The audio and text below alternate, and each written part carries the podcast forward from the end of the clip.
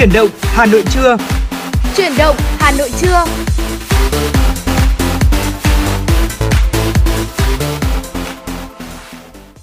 Vâng xin chào quý vị thính giả, vậy là Tuấn Kỳ và Trọng Khương đã quay trở lại với chương trình chuyển động Hà Nội trưa rồi đây. Quý vị thính giả có thể gọi điện cho chúng tôi thông qua số điện thoại đường dây nóng của chương trình là 024 3773 6688 hoặc là fanpage của chương trình với tên gọi là chuyển động Hà Nội AM 96 để rồi chúng ta có thể cùng nhau tương tác, cùng nhau có thể kể những câu chuyện hay thậm chí là quý vị thính giả muốn gửi một ca khúc nào đó đến cho những người yêu thương của mình thì cũng có thể liên hệ với chúng tôi qua hai trang này quý vị nhé. Thưa quý vị và chương trình của chúng tôi thì được phát trực ờ, tiếp trên tần số 96 MHz và phát trực tuyến trên trang web hanoitv.vn. Ngoài ra thì quý vị có bất cứ vấn đề gì muốn được chia sẻ với chương trình hoặc là muốn được gửi tặng cho bạn bè người thân của mình một món quà âm nhạc, hãy gọi về số 024 3773 6688. Chúng tôi sẽ là cầu nối giúp quý vị có thể uh, truyền tải và trao gửi những lời yêu thương của mình. Vâng và thưa quý vị, à, thời gian vừa qua thì không biết là anh Trọng Khương có à, nghe nhạc của Đen Vâu không nhỉ? À, tôi thì uh, rất là ít nghe nhạc trẻ và cũng rất ít nghe nhạc của Đen Vâu. Không biết rằng là có điều gì đặc biệt mà Tuấn Kỳ lại hỏi vậy đấy. À vâng thì ngày hôm nay thì hôm ừ. trước thì tôi vào dịp cuối năm ngoái thì anh ừ. có ra một ca khúc mang tên là mang tiền về cho mẹ. Đấy và đấy cũng là dịp cũng gần Tết rồi và ừ. chúng ta chỉ đón Tết âm trong vòng vài tháng thôi thì đây có thể nói là ước mơ của rất nhiều đứa con và đây là một ca khúc của nó rất có ý nghĩa và được rất nhiều bạn trẻ đón nhận thậm ừ. chí nó trở thành một cái cái trend luôn ở trên uh, uh, ở trên uh, Facebook và nhiều các trang mạng xã hội khác nữa. Đấy cho nên là ngày hôm nay thì chúng ta sẽ cùng uh, hôm nay thì uh, tôi đã tìm được một bài phỏng vấn với cả chính rapper này để có thể anh ấy có chia sẻ là tôi rất là hạnh phúc khi mà mang tiền về cho mẹ. Ừ. đấy và phải nói rằng là khi mà viết bản hit và mang tiền về cho mẹ thì rapper Denvo rất là nhớ đến cái lần đầu khi tặng mẹ được chiếc máy giặt này hay là sơn sửa lại căn nhà cũ. Và hiện nay thì rapper này đã đã trở lại MV mang tiền về cho mẹ được ra mắt vào ngày 29 tháng 12 năm 2021 và nhạc phẩm này đã đứng đầu danh sách những ca khúc thịnh hành của YouTube suốt uh, tuần vừa qua. đưa Denvo trở thành nghệ sĩ Việt có nhiều MV đứng đầu bảng xếp hạng nhất và nghệ sĩ này cho ra mắt đã gọi là hơn 4 5 năm ấp ủ ca khúc về đề tài gia đình này. Và khi được à, hỏi là khi viết bài mang tiền về cho mẹ thì những kỷ niệm nào đã gợi nên trong anh? Thì anh đã trả lời rằng là tôi kể câu chuyện của riêng bản thân mình, gửi gắm nhiều kỷ niệm. Đó là chiếc máy tính đầu tiên tôi mua cho mẹ để tôi à, đến với cả à, âm nhạc. Thu âm những bản ngây ngô như bây giờ, những cái lần mẹ ngất đi vì nhịn ăn nhịn mặc lo cho con, là ngày bé quây quần bên bếp lửa nồi canh mà mẹ nấu. Đó cũng là khi mà con chữ được mẹ cầm tay nắn viết vào những cái buổi chiều mong mẹ đi chợ về. Vì biết đâu sẽ có cái kẹo cái bánh trong giỏ sách. À, tôi nghĩ là nhiều người sẽ thấy được uh, sự uh, thân thuộc với những kỷ niệm đó cũng như giống như tôi vậy. Vâng. À, và khi mà được hỏi rằng là mẹ là điểm tựa thế nào của anh chàng ca sĩ này thì anh ấy có trả lời rằng là mẹ tôi là dân lao động nên chẳng dạy tôi gì nhiều ngoài việc là phải sống đàng hoàng, không ăn chơi, đua đòi, phung phí bà cũng không mong mỏi gì hơn ngoài việc là con mình có cái nghề tự lo được cho bản thân.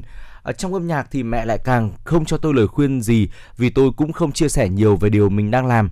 Mẹ chỉ dặn tôi là ăn uống đầy đủ, đừng thức quá khuya để có sức mà làm, ra ngoài phải nói chuyện lịch sự, ăn mặc gọn gàng, tôn trọng khán giả.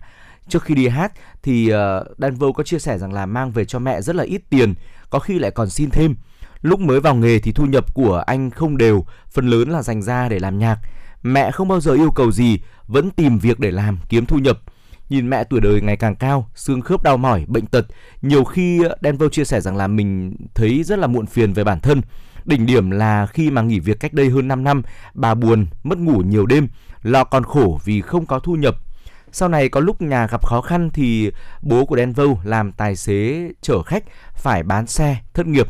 Lần đó thì anh có gom góp được một khoản đưa cho mẹ để mua một chiếc xe bà rất là bất ngờ, hạnh phúc vì có thêm phương tiện để kiếm sống cho gia đình. Vâng và phải nói rằng là khi mà nói về à, quá khứ của Denver thì trước đây chúng ta thì một số người chưa biết thì tôi xin phép giới thiệu đó là anh ấy đã từng là một nhân viên vệ sinh, làm nghề dọn rác trước khi trở thành một rapper, về gọi là một trong rapper được yêu thích nhất thời thời điểm hiện nay và từ đó và từ những cái trải nghiệm cuộc sống như vậy đã có thể viết lên những cái bài rap mà phải gọi là nhiều người nói rằng là, tôi không biết là những cái bài rap này có phải do Denver viết hay không mà ừ. hay là do anh ấy bị nhập mà viết vào. Đó là một số những câu nói mà fan đã dành cho anh. Đó. Và khi mà nói về lời bài hát mang tiền về cho mẹ đã gây tranh luận về việc là mẹ là người nhiều hy sinh à, mong cho con thành đạt chứ không mong chờ được bù đắp về vật chất. Thì à, theo quan điểm của Dan Vâu thì anh rất là tôn trọng ý kiến của mọi người. Nhưng mà không ngờ là quan điểm của một số khán giả đi xa đến thế. Ba mẹ tôi thì là dân lao động không có đồng hưu tiền dành dụm nên là tôi không chăm lo cho họ thì ai lo đây? Dù là những người mẹ có mong đợi cần tiền hay là không thì đó vẫn là điều mà tôi nghĩ rằng chúng ta nên làm và thấy là tôi thấy là vui khi được làm. Bài này khá là dài tôi hy vọng là mọi người đều quan tâm và lắng nghe và thấu hiểu. Tôi viết bài này không chỉ hướng đến những người trẻ mà còn hy vọng là các bậc cô chú nghe. Tôi nghĩ là bản thân đã có lựa chọn câu từ đã khá là dễ hiểu rồi. Đó, và đa số ca khúc của anh thì thường ờ, gây ờ, tranh cãi từ ờ, MV lời bài hát và phải nói đúng là như vậy. Trong suốt hành trình hơn 10 năm hoạt động nghệ thuật của anh thì uh, Đen cũng chỉ chia sẻ là tôi muốn mọi người nghe nhạc của tôi thoải mái, dễ chịu, được chút bỏ tâm tư, đồng hành cùng với họ trong những lúc vui buồn. Uh, tôi tìm được những người đồng cảm chứ không tìm uh, những người khác quan điểm. Vì nhận vì nhận những lời tiêu cực chỉ khiến cho tôi muộn phiền thêm mà thôi. À, làm nhạc thì gây tranh cãi chưa bao giờ là điều tôi muốn. Nhưng mà tôi muốn fan mình là phải lao vào không phải lao vào những tranh cãi đó. Thỉnh thoảng là tôi lướt youtube hoặc là fanpage đọc tâm sự của khán giả thì có những lời chê khiến cho tôi mỉm cười. Chẳng hạn như anh này xấu trai mà rap được nè. Đó. Vâng, uh, tiếp tục với một câu hỏi rằng là các ca khúc gần đây thường có lồng ghép yếu tố quảng cáo. Ờ, uh, Denvo cũng từng viết không có tiền thì làm nhạc làm sao. Vậy thì tiền chi phối cách mà nam nghệ sĩ này sáng tạo thế nào? Thì để trả lời câu hỏi này, Denvo có chia sẻ rằng là thực ra vẫn có thể làm nhạc mà không cần tiền, nhưng muốn làm cho đã đời thì cần rất là nhiều tiền. Đó là thực tế, sản phẩm sẽ tốt hơn về thính giác, thị giác thậm chí là cảm giác nếu gặp được những con người tài giỏi, thiết bị hiện đại hay là ekip giàu kinh nghiệm. Những điều này thì không thể có được một cách miễn phí. Đạo diễn giỏi, máy quay hiện đại, ekip ờ, đông đảo, lành nghề, nhạc công tài ba đã bỏ nhiều thời gian, công sức và tiền bạc để học, trau dồi kinh nghiệm, sắm sửa thiết bị, trả tiền cho họ đầy đủ cũng là một cách thể hiện sự tôn trọng họ. À, anh nghĩ là có làm mất đi sự sáng tạo, tình nguyện uh, tính nguyên bản của nghệ thuật hay không là do nghệ sĩ và nhãn hàng có tìm được tiếng nói chung hay không. Dù hai bên tìm kiếm những điều khác nhau khi hợp tác thì Denvo luôn hiểu rằng khán giả là người đón nhận tác phẩm. Tôn trọng cảm xúc khán giả vẫn phải là mục tiêu quan trọng nhất. Đó là những uh, quan điểm của Denvo về vấn đề này.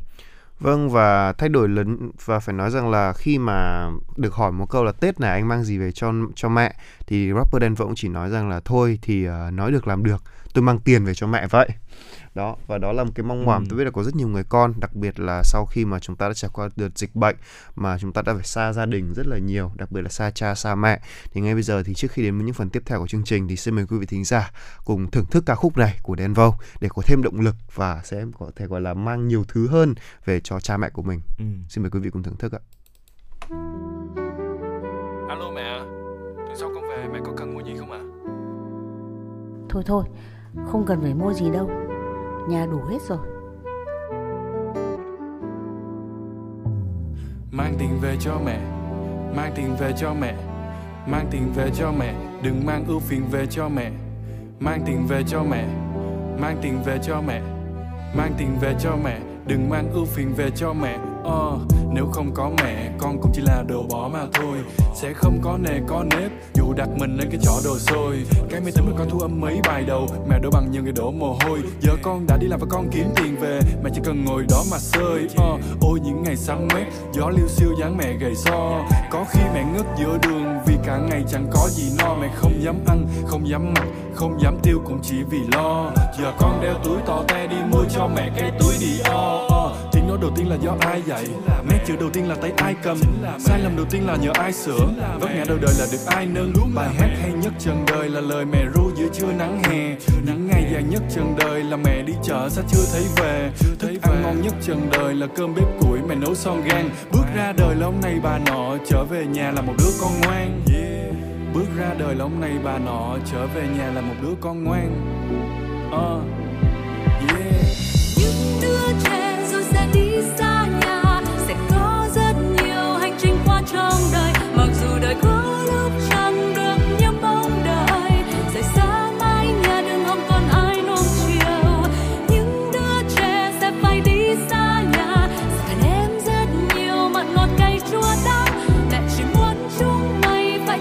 cho mình, để đây mà là mẹ cho ăn đòn mang tình về cho mẹ mang tiền về cho mẹ, đừng mang ưu phiền về cho mẹ. Mang tiền về cho mẹ, mang tiền về cho mẹ. Mang tiền về cho mẹ, đừng mang ưu phiền về cho mẹ con đã kiếm được tiền từ hình ảnh, kiếm được tiền từ âm thanh. Tất cả đều do cha sinh mẹ đẻ, dù không phải thế việc hay chăm anh. Người hâm mộ đợi con từ đồng khởi, xếp hàng dài đến hết đường ký con. Xin cho ký con con rất quý họ và cũng hy vọng là họ được quý con. Tiền của con không có cần phải rửa, nó cũng chỉ ám mùi mồ hôi. Mẹ yên tâm con là công dân tốt, đóng thuế rồi và chỉ có đủ mà thôi. Nhà con phiêu ở nhiều phương diện tiền con kiếm là tiền lương thiện.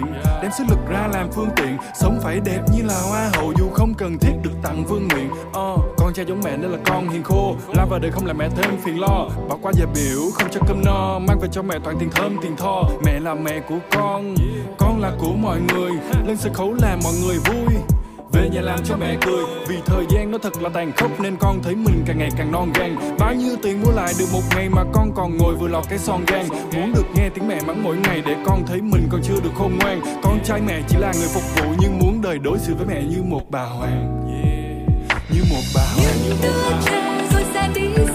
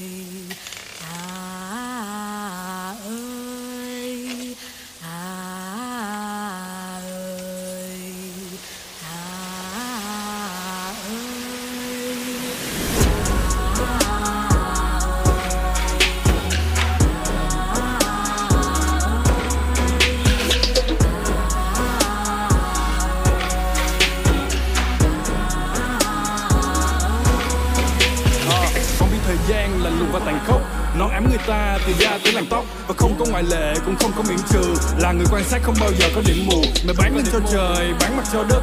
Mẹ dạy đôi chân đừng dao động như con lắc. Và để có nhiều tiền, con sản xuất son môi màu cho các mẹ con đặt tên là son sắt. Giờ không phải doanh nhân, con vẫn có kế toán. Để tiền của con không có đứa nào thó mất. Vì tay mẹ đã có có quá nhiều vết chai. Nên con đưa tiền để mẹ cầm cho nó chắc. Chim thì có tổ là con người thì chắc chắn phải có tông muốn bay vào trên cao rộng, con nào không còn có lông. Mang tiền về cho mẹ hiền để mà may thêm đôi cánh. Mang buồn về cho mẹ phiền, sẽ gặp ngày thì lừa đánh nhạc rap đến từ đông nam á mang lời mẹ và cho bảy lục địa nghe. Vâng lời mẹ, không gian trá. Xuất khẩu âm nhạc mang tiền về. Yeah. đưa tiền cho mẹ mẹ là tiền về. Đừng làm điều xấu, sẽ thành tiền lệ. Lao động hăng say hơn cả tiền đề cầm về tiền tốt, đừng có cầm về tiền tệ. Yeah. Đưa tiền cho mẹ mẹ là tiền về. Đừng làm điều xấu, sẽ thành tiền lệ. Lao động hăng say hơn cả tiền đề. Cầm về tiền tốt, đừng có cầm về tiền tệ. Yeah. Cũng may đã từng lên đên để con biết yếu thì đừng ra gió. Cũng may là fan của đen, họ chưa bao giờ từng la ó. Cũng may là tìm thấy đường trong bao la muôn trùng xa đó. Và cũng may là ba mẹ nghèo để cho con biết tiền làm ra khó. Yeah. để con biết yếu thì đừng ra gió. Cũng may là fan của đen, họ chưa bao giờ từng la ó.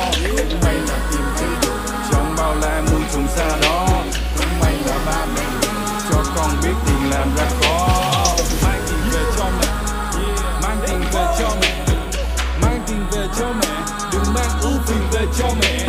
Oh, mang tiền về cho mẹ. Mang tiền về cho mẹ. Mang tiền về cho mẹ. Ba cần thì xin mẹ.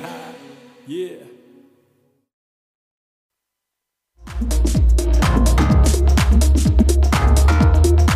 Quý vị và các bạn đang trên chuyến bay mang số hiệu FM96. Hãy thư giãn, chúng tôi sẽ cùng bạn trên mọi cung đường. Hãy giữ sóng và tương tác với chúng tôi theo số điện thoại 024 3773 6688.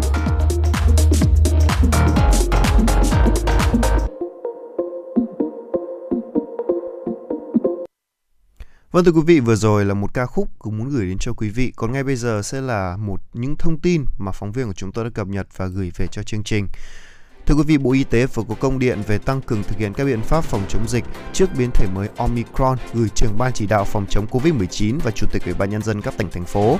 Bộ Y tế nhận định là trong thời gian tới, nguy cơ tiếp tục ghi nhận trường hợp mắc biến chủng Omicron từ người dân nhập cảnh và lây ra cộng đồng là rất lớn. Do đó các địa phương cần chủ động xây dựng các kịch bản để ứng phó. Theo Bộ Y tế thì đại dịch Covid-19 trên thế giới vẫn tiếp tục diễn biến khó lường trước biến thể mới Omicron. Đến nay thì biến chủng này đã lây lan ra ít nhất 124 quốc gia và vùng lãnh thổ trên thế giới.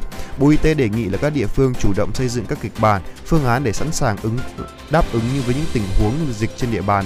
Cùng với đó nâng cao năng lực hệ thống y tế, nhất là y tế cơ sở, bảo đảm thuốc, vật tư, trang thiết bị y tế theo phương châm 4 tại chỗ và có phương án huy động, điều động, bổ sung nhân lực y tế, không để xảy ra tình trạng là người dân không thể liên hệ được với cơ sở y tế, không được tư vấn, cấp phát thuốc điều trị.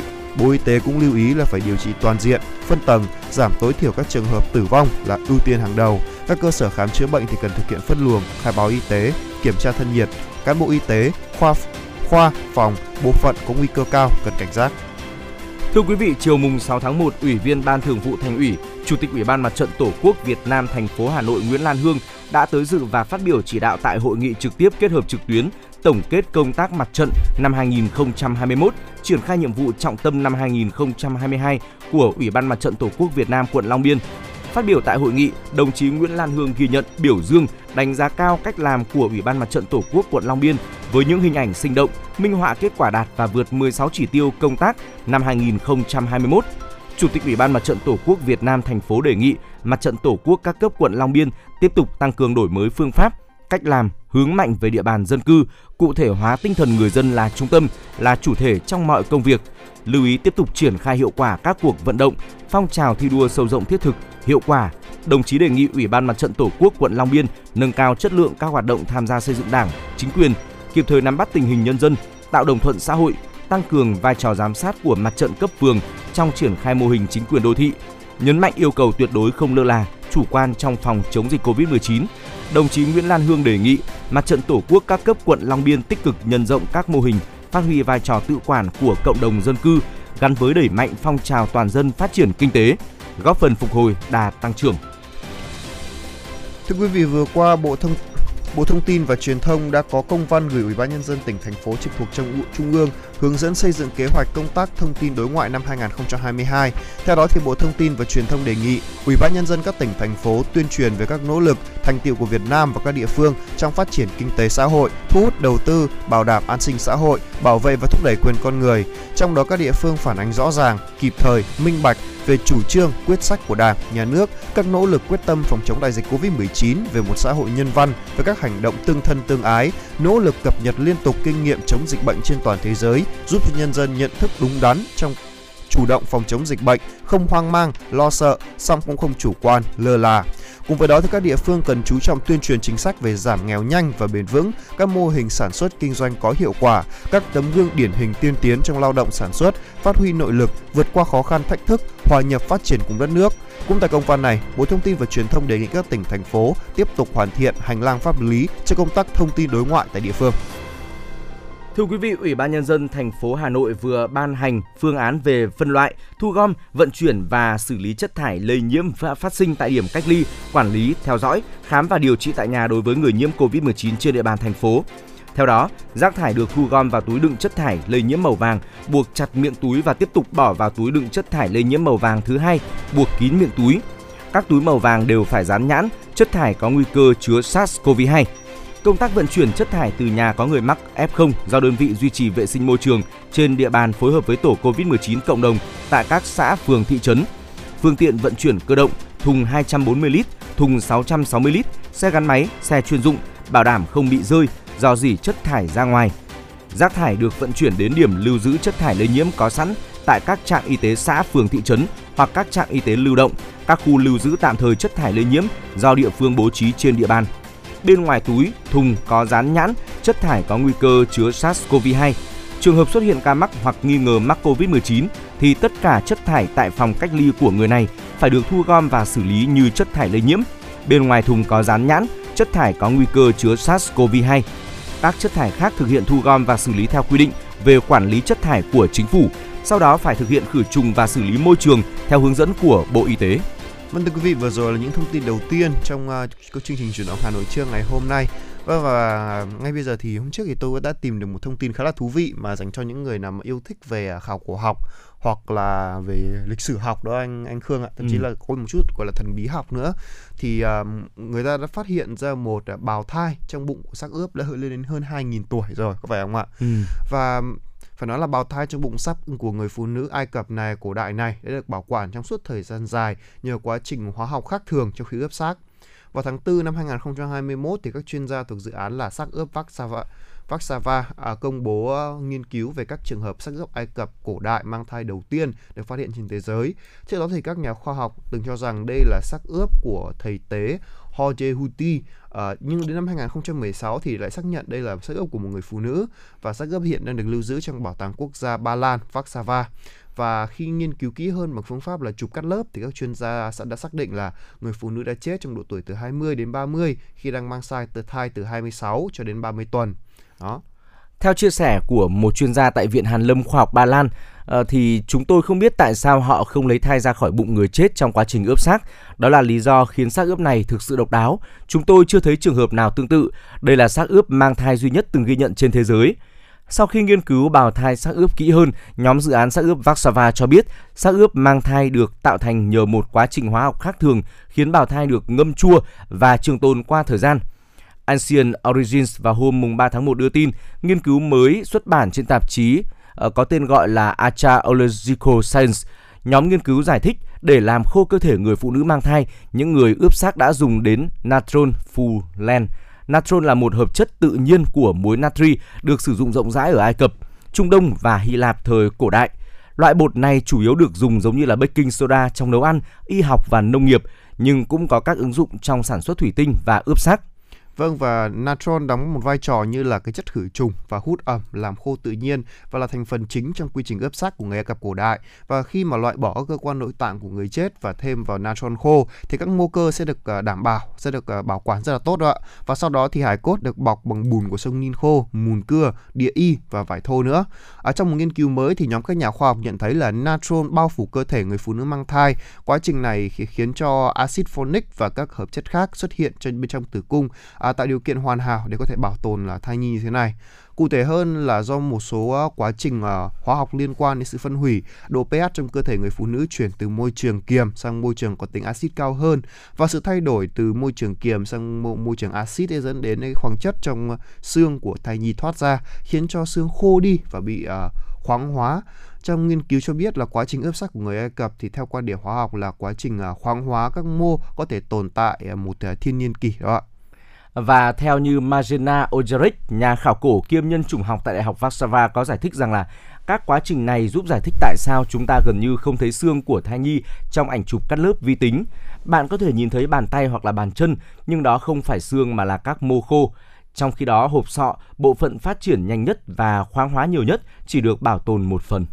Vâng và phải nói rằng là đáng ra anh Trọng Khương thân mến là tôi tôi thấy rằng là bên gọi là bên cạnh những câu chuyện này thậm chí là họ còn viết nên những câu chuyện ừ. rất là cảm động về người phụ nữ gọi là mang mang thai đứa con này họ cho rằng là ở được là người phụ nữ này là do là mắc bệnh nhưng mà đã vẫn mong muốn là giữ lại người con ừ. để có thể ướp xác và đây có thể là một người ở trong hoàng tộc rất là lớn hoặc là trong uh, trong người trong giới quý tộc gì đó thì họ mới có thể được ướp xác như thế này. Và họ vẫn giữ người con của mình cũng như là nó thể hiện một cái tình mẫu tử rất là tuyệt vời. Ừ. và cho dù ở, người ta còn nói một câu thông qua cái xác cái xác ướp này đó là dù ở kiếp nào trong đi chăng nữa mẹ vẫn muốn là con là con của mẹ.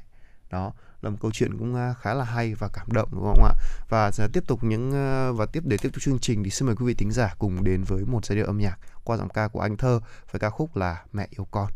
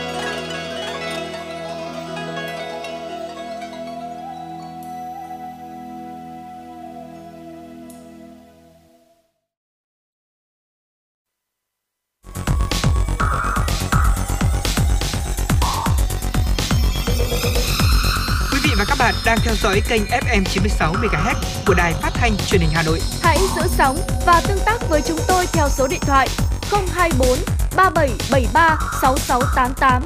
FM 96 đồng hành trên mọi nẻo đường. Quý vị và các bạn thân mến, quay trở lại với chuyển động Hà Nội trưa. Xin mời quý vị hãy cùng chúng tôi dành thời gian để lắng nghe cập nhật một số thông tin thời sự đáng chú ý. Tối mùng 6 tháng 1 tại Hà Nội, Trung ương Đoàn Thanh niên Cộng sản Hồ Chí Minh phối hợp với Bộ Nội vụ tổ chức lễ tuyên dương cán bộ công chức viên chức trẻ giỏi toàn quốc lần thứ 8 năm 2021.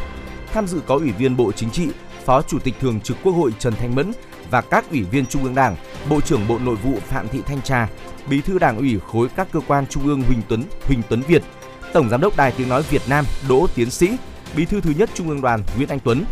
Năm 2021 có 250 hồ sơ đề cử của 47 đơn vị gửi về Trung ương Đoàn để đề nghị xét chọn tuyên dương cán bộ công chức viên chức trẻ giỏi toàn quốc lần thứ 8. Từ đó, Ban Bí thư Trung ương Đoàn đã lựa chọn quyết định tuyên dương 44 cá nhân tiêu biểu có nhiều thành tích xuất sắc trong tham gia cải cách hành chính, có nhiều sáng kiến, sáng tạo trong lao động, sản xuất, công tác phục vụ nhân dân được triển khai trong các cơ quan đơn vị, tiêu biểu trong thực hiện đạo đức công vụ, xây dựng văn minh công sở. Theo ban tổ chức, sau 7 lần tổ chức đã có 379 cán bộ, công chức, viên chức trẻ giỏi được vinh danh, qua đó kịp thời động viên, tạo động lực mạnh mẽ, khơi dậy tinh thần sung kích, sáng tạo của đoàn viên, thanh niên, của lực lượng cán bộ, công chức, viên chức trẻ trong tham gia phát triển kinh tế xã hội. Thưa quý vị, Ủy ban nhân dân thành phố Hà Nội vừa có quyết định về việc là công nhận điểm du lịch di tích quốc gia đặc biệt đền Hai Bà Trưng, xã Mê Linh, huyện Mê Linh, thành phố Hà Nội. Theo đó thì Ủy ban nhân dân thành phố Hà Nội yêu cầu ban quản lý di tích đền Hai Bà Trưng có trách nhiệm thực hiện tổ chức quản lý, khai thác, phát triển điểm du lịch theo đúng quy định của luật du lịch và các văn bản pháp luật liên quan các sở ngành liên quan có trách nhiệm là hướng dẫn tổ chức quản lý, khai thác và đầu tư xây dựng điểm du lịch di tích quốc gia đặc biệt đền Hai Bà Trưng theo đúng quy định của pháp luật và thành phố, bảo đảm là phát triển bền vững, hiệu quả. Di tích đền Hai Bà Trưng chứa đựng những giá trị đặc biệt về lịch sử văn hóa, khoa học, nghệ thuật, kiến trúc nên đã được Thủ tướng Chính phủ ban hành quyết định là xếp hạng di tích quốc gia đặc biệt vào năm 2013. Thưa quý vị, Sở Giao thông Vận tải thành phố Hồ Chí Minh đang lưu giữ hơn 3.000 giấy phép lái xe từ năm 2013 đến nay không có người đến nhận. Những giấy phép lái xe này đã cấp cách đây khoảng 9 năm khi người dân đề nghị làm thủ tục cấp đổi nhưng không đến nhận. Thực tế hiện nay lại không có quy định hướng dẫn về thời gian lưu trữ và tiêu hủy đối với trường hợp giấy phép lái xe đã cấp mà không đến nhận.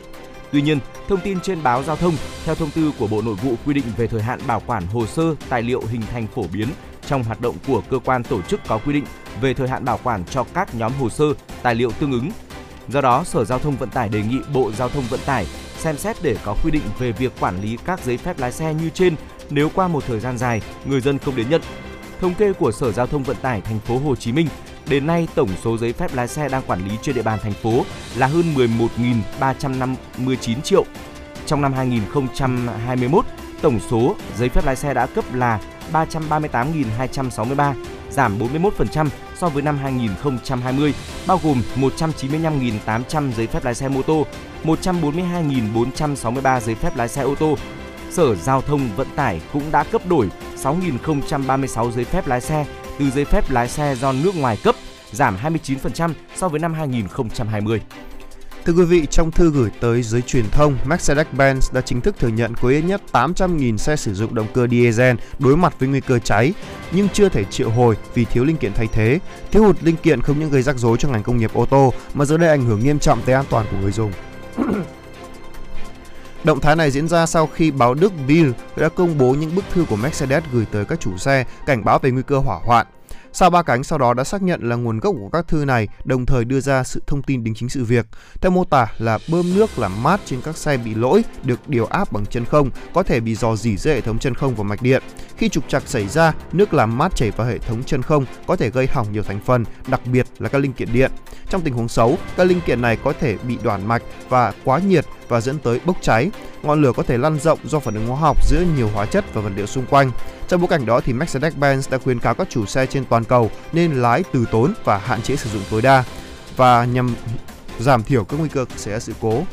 Vâng thưa quý vị, vừa rồi là một số thông tin chúng tôi muốn gửi đến cho quý vị trong chương trình ngày hôm nay. À, ngày và trong ngày tối ngày hôm qua khi mà lướt uh, trên báo mạng thì tôi có nhận đọc được một bài viết tên là Đồng phạm đánh trẻ do điều tra viên viên Bùi Võ thuộc Viện Kiểm sát Nhân dân tối cao có chia sẻ và như mà chắc anh Trọng Khương cũng đã biết đến việc là một bé gái 8 tuổi đã bị uh, vợ gọi là không gọi là vợ kế mà hình như là còn chưa đăng ký kết hôn ừ. và chưa kết hôn và cha đã đánh đập dã man đến mức tử vong đó và ngay bây giờ thì chúng ta sẽ cùng đọc về bài chia sẻ này của anh Bùi Võ để có thể biết thêm những thông tin về việc bảo vệ trẻ em thưa quý vị Bé mới một tuổi bị bảo mẫu nhét rẻ vào miệng vì khóc. Sự việc xảy ra tháng 6 năm 2021 ở Thái Bình.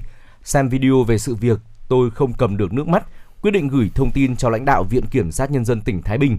Một tuần sau, vụ án được khởi tố. Một năm 9 tháng tù giam là hình phạt mà Tòa án Nhân dân thành phố Thái Bình tuyên phạt người bạo hành cháu bé. Đầu tháng 11 năm 2020, bố của một cháu bé ở huyện Hoa Lư, Ninh Bình gọi cho tôi nhờ tư vấn. Con anh 15 tháng tuổi, đi học tại trường mầm non công lập địa phương, đã bị cô giáo dùng tay ấn đầu xuống nền bệ bồn cầu, đánh vào lưng cháu nhiều lần, gây tổn hại sức khỏe 8% do rối loạn stress sau sang chấn. Tôi cảm giác nhói trong lồng ngực khi đọc kết quả giám định của bé. Tháng 11 năm 2021, vụ án được Tòa án Nhân dân huyện Hoa Lư đưa ra xét xử.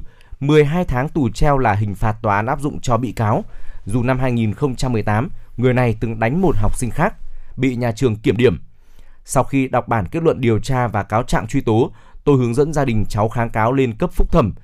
Cả hai vụ án trên đều bị khởi tố và truy tố về tội hành hạ người khác theo khoản 2, điều 140 Bộ luật hình sự với tình tiết định khung là phạm tội với trẻ em, khung hình phạt từ 1 đến 3 năm tù.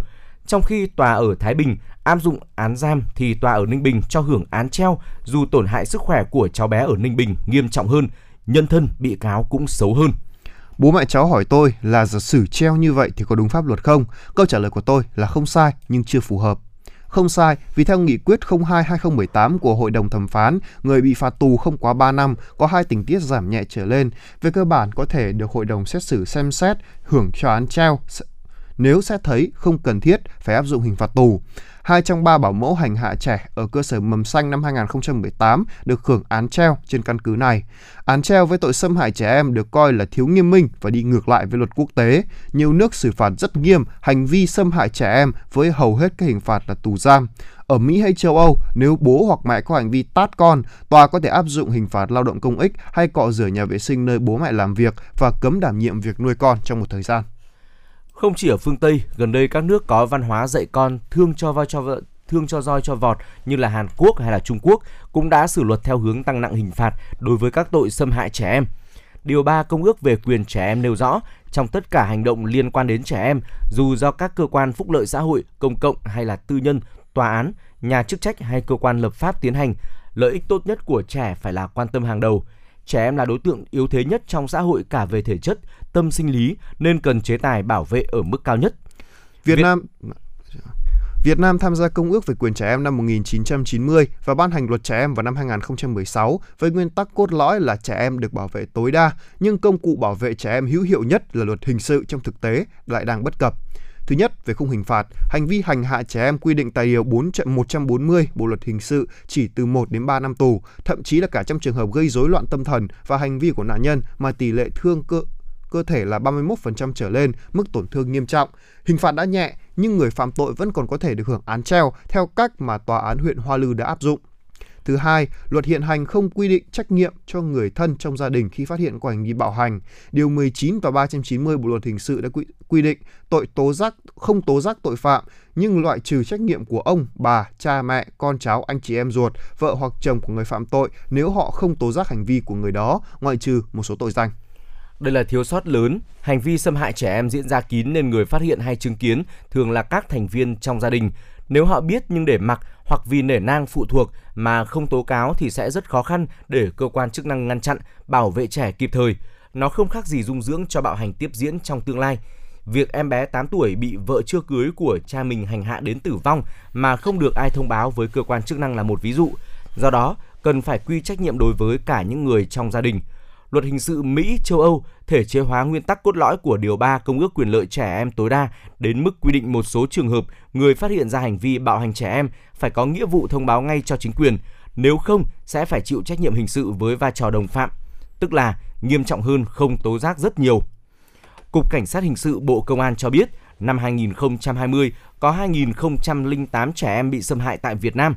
Khi mâu thuẫn xã hội và gia đình gia tăng, trẻ em có nguy cơ là đối tượng dễ bị chút giận nhất.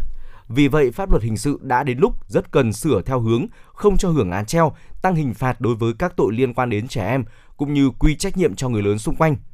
Sớm sửa luật để bảo vệ trẻ tốt hơn và cũng để mỗi chúng ta kịp dừng lại khi thiếu kiềm chế, định giơ tay lên với một đứa trẻ.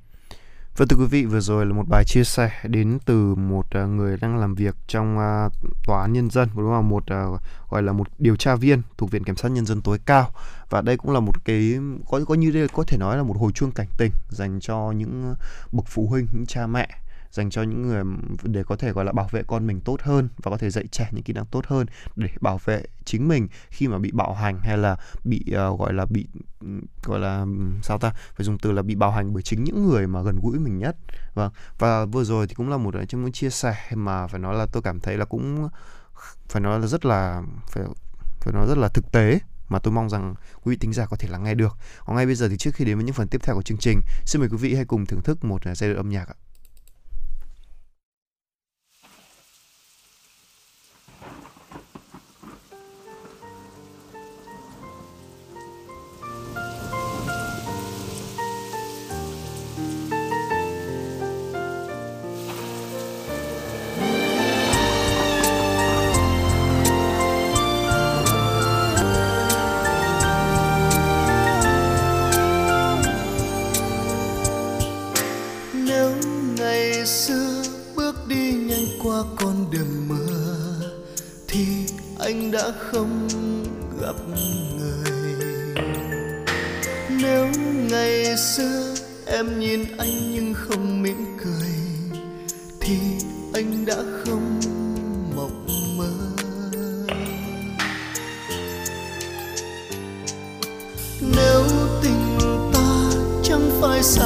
đắng đau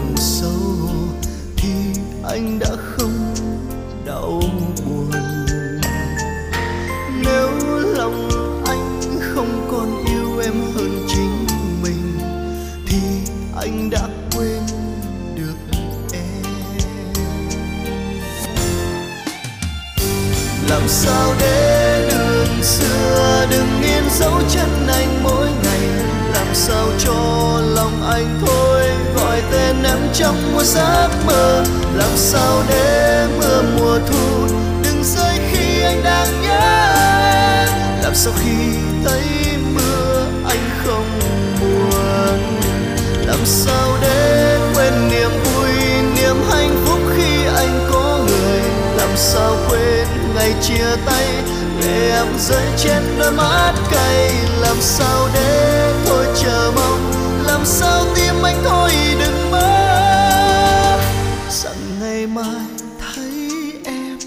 trở về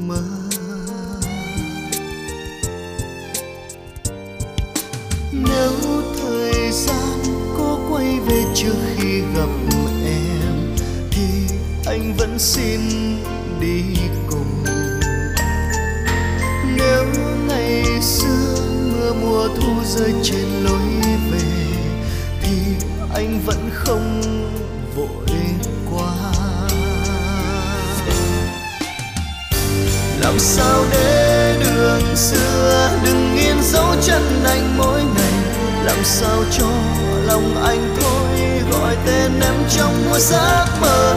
Làm sao để mưa mùa thu đừng rơi khi anh đang nhớ em? Làm sao khi thấy mưa anh không buồn? Làm sao để quên niềm vui, niềm hạnh phúc khi anh có người? Làm sao quên ngày chia tay để em rơi trên đôi mắt cay? Làm sao để chờ mong, làm sao tim anh thôi đừng mơ. Rằng ngày mai thấy em quay trở về, làm sao để quên niềm vui, niềm hạnh phúc khi anh có người. Làm sao quên ngày chia tay để em rơi trên đôi mắt cay. Làm sao để thôi chờ mong, làm sao tim anh thôi đừng mơ. Quay trở về. Rằng ngày mai thấy em quay về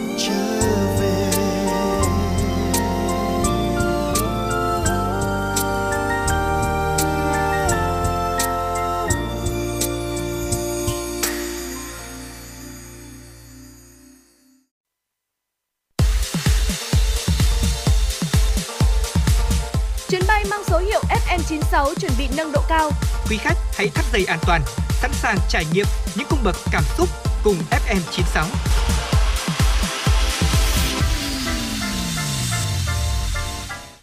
Vâng thưa quý vị, ngay bây giờ sẽ là tiếp tục những thông tin quốc tế mà phóng viên Kim Anh của chúng tôi đã thực hiện và gửi về cho chương trình.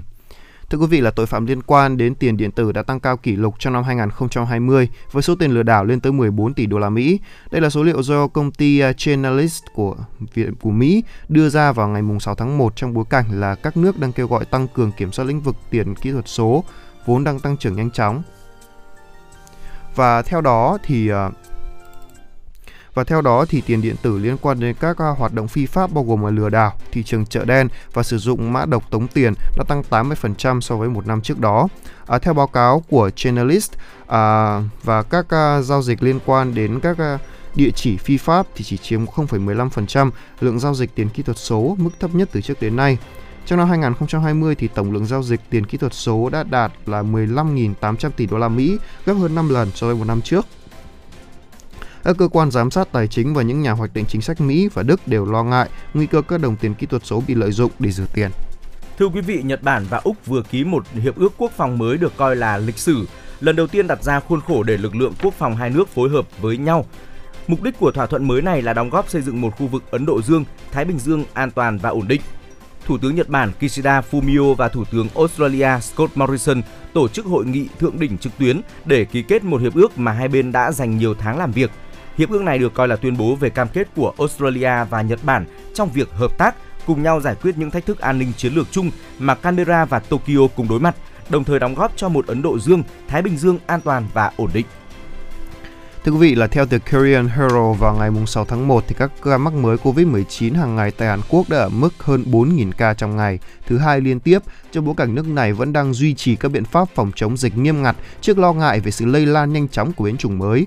Số bệnh nhân nặng ở mức từ 882 người, giảm so với con số 953 của ngày trước đó và cũng ở mức thấp nhất trong 24 ngày. Hàn Quốc đang theo dõi chặt chẽ số ca bệnh nặng khi mà các nước đang phải đối mặt với nguy cơ là thiếu giường bệnh. Cùng ngày thì Bộ trưởng Bộ Tài chính Hàn Quốc Hong Nam Ki cho biết là nước này có kế hoạch là hỗ trợ khoảng 40.000 tỷ đô tỷ won cho các doanh nghiệp nhỏ và người lao động tự do chịu ảnh hưởng bởi đại dịch. Đây là khoản hỗ trợ mới nhất nhằm có ngoài gói hỗ trợ ngân sách là 35.800 tỷ won được cung cấp dưới dạng các khoản vay lãi suất thấp cho những người buôn bán nhỏ.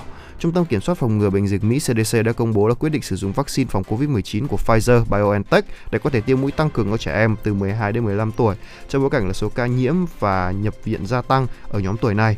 Khuyến nghị mới nhất của CDC cũng nêu rõ là trẻ em từ 12 đến 17 tuổi cần tiêm mũi tăng cường 5 tháng sau khi hoàn thành các mũi tiêm cơ bản. Thưa quý vị, ngày mùng 6 tháng 1, hãng tin Reuters dẫn nguồn tin từ Tổ chức Nông lương Liên Hợp Quốc FAO cho biết giá lương thực uh, giá lương thực thế giới năm 2021 đã tăng lên mức cao nhất trong vòng một thập kỷ và triển vọng thị trường trở nên ổn định hơn trong năm nay cũng khá mong manh. Chỉ số giá lương thực của FAO đã đạt trung bình 125,7 điểm vào năm 2021, cao nhất kể từ năm 2011 và cao hơn 28,1% so với năm trước đó. Chỉ số giá lương thực hàng tháng giảm nhẹ trong tháng 12 năm 2021, song lại ghi nhận mức tăng liên tiếp 4 tháng trước đó, phản ánh những khó khăn trong quá trình thu hoạch và nhu cầu lương thực tăng mạnh mẽ trong năm qua. Giá lương thực cao hơn cũng góp phần làm tăng lạm phát trên diện rộng trong bối cảnh các nền kinh tế toàn cầu chật vật để phục hồi trước ảnh hưởng của đại dịch Covid-19. FAO cảnh báo giá cả cao hơn đang khiến nhóm dân số nghèo ở các quốc gia phụ thuộc vào nhập khẩu gặp nhiều rủi ro hơn. Nhà kinh tế trưởng của FAO Abdol- Abdolreza Abbasian nhận định thông thường giá cả cao sẽ thúc đẩy việc tăng sản lượng, song chi phí đầu vào tăng, đại dịch toàn cầu diễn biến phức tạp cùng những điều kiện khí hậu bất ổn đã hạ thấp triển vọng về việc thị trường trở nên ổn định hơn vào năm 2022. Vâng thưa quý vị, vừa rồi là những thông tin chúng tôi muốn gửi đến cho quý vị trong uh, chương trình ngày hôm nay. Vâng và để tiếp tục với chương trình thì chúng tôi xin phép được chia sẻ một câu chuyện về à, một trái tim được hiến tặng từ Hà Nội ghép cho một bệnh nhân ở Huế.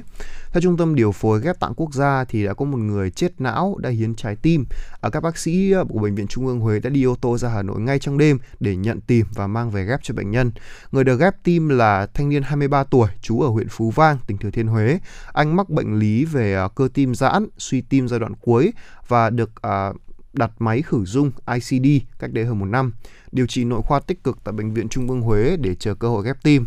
Và tối ngày 2 tháng 1 thì à, ngay sau khi nhận được thông báo thông tin từ hiến tạng từ Trung tâm Điều phối ghép tạng quốc gia thì một kíp bác sĩ đã mang theo mẫu máu của người bệnh à, ra thủ đô để nhận nhận tạng.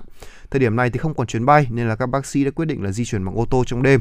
Chiều ngày 3 tháng 1 thì trái tim đã rời lồng ngực người hiến tạng tại một bệnh viện ở Hà Nội. Khi bác sĩ đã nhận trái tim và được hãng hàng không hỗ trợ uh, kịp thời bay về Huế để có thể ghép cho bệnh nhân. Tối cùng ngày thì trái tim đã đập trở lại trong số sinh trong ờ, số sinh tồn ổn định và chức năng tim tốt. À, theo giáo sư Phạm Như Phạm Như Hiệp là giám đốc bệnh viện Trung ương Huế cho biết là đến nay thì người bệnh đã tiến triển khá tích cực và dần ổn định cũng như là có thể xuất viện trong vài ngày tới. Mình phải nói đây là một trong những cái điều kỳ diệu ừ. ở trong uh, cái thời dịch này đúng không ạ? Vâng. Và ngoài ra ấy, thì uh, tôi có một câu chuyện khác cũng về cái vấn đề này. Vâng. Đó là khi mà tôi sẽ làm một video thôi nhưng mà tôi xin kể đó là uh, có một người mẹ thì sau khi sinh em bé đã không may qua đời ừ. thì uh, sau đó thì uh, trái tim của cô cũng đã được khiến cho một người đàn ông thì lúc mà đứa trẻ mà ra đời thì cả nhà khi chăm sóc ấy thì đứa trẻ khóc rất là nhiều ừ. và không ai có thể bế ẵm và dỗ nó được đó rất nhiều người đã thử từ ông bà rồi là bố ừ. các anh em trong nhà cũng đã cố rồi không vẫn không được tuy nhiên thì uh, khi mà người đàn ông đó người mà mang trái tim của ừ. người mẹ vừa sinh con ấy ừ. thì bế đứa bé thì lập tức đứa bé đã im và ngủ. Ôm người đàn ông ngủ rất là ngon. Vâng. Đó tức là đây là một câu chuyện mà với một cái thông điệp rất là ý nghĩa đó là cho dù là mẹ đã không còn trên đời nhưng mà trái tim của mẹ vẫn còn đập thì mẹ vẫn còn luôn ở bên con. Vâng. đó đây phải nói là một điều kỳ diệu mà nó vừa mang cái vừa mang cái tình nhân văn rất là sâu sắc rất là vâng. tuyệt vời đúng không ạ và chúng tôi cũng hy vọng rằng là những thông tin tích cực sẽ luôn luôn được lan tỏa trong xã hội của chúng ta, đặc biệt trong thời điểm mà dịch bệnh đang diễn biến phức tạp như thế này. Khi mà chúng ta tiếp cận được càng nhiều những thông tin tích cực thì tinh thần của chúng ta cũng trở nên tốt đẹp hơn và khi mà tinh thần của chúng ta tốt hơn thì chắc chắn rằng rằng rằng là chúng ta sẽ có nhiều sức mạnh hơn để cùng chung tay với toàn xã hội để đẩy lùi dịch bệnh trong thời gian sớm nhất. Ờ, và nếu như quý vị có những câu chuyện hoặc là những ờ, điều uh, muốn được chia sẻ với chúng tôi tôi những điều tích cực những câu chuyện truyền cảm hứng. Hãy uh, liên hệ về với chương trình của chúng tôi. Chúng tôi sẽ luôn luôn là cầu nối giúp quý vị có thể truyền tải đi những thông điệp yêu thương của mình những thông tin tích cực và lan tỏa đến tất cả mọi người. Hãy nhớ số tổng đài của chương trình là 024 3773 6688 đồng thời là fanpage của chương trình cũng luôn luôn sẵn sàng giải đáp và trả lời những câu hỏi những chia sẻ của quý vị ngay lập tức. Vâng và ngay bây giờ thì trước khi tiếp tục đến với chương trình truyền động Hà Nội trưa, xin mời quý vị thính giả cùng đến với giai điệu âm nhạc mang tên là Nhật ký của mẹ do Hiền Thục thể hiện.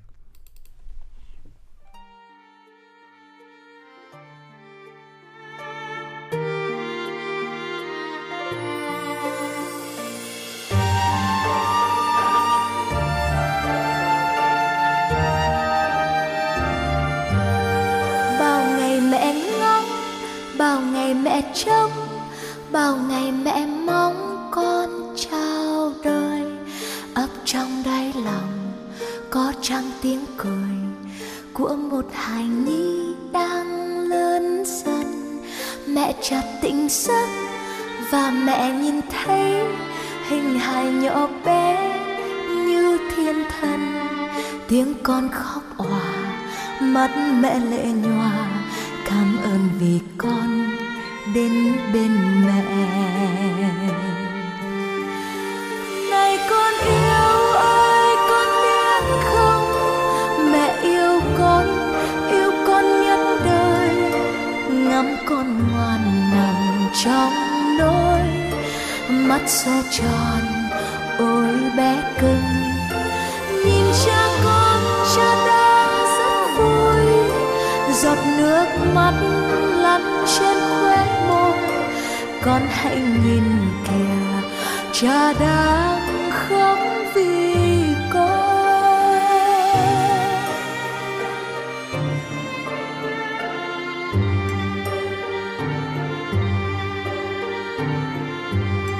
Một ngày tỉnh giấc, rồi mẹ chợt nghe, vụng về con nói câu, mẹ ơi, chiếc môi bé nhỏ thốt lên bất ngờ khiến tim mẹ vui như vỡ òa. Đây là mặt đất, đây là trời cao, đây là nơi đã sinh ra con. Bước chân bé nhỏ, bước đi theo cha, dấu chân đầu tiên trên đường.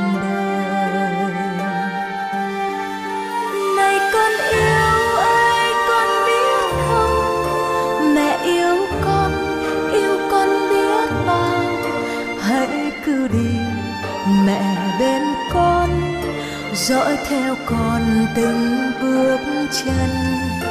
Ngày mai sau khi con lớn khôn đường đời không như con ước mơ. Hãy đứng lên và vững bước trên đường xa.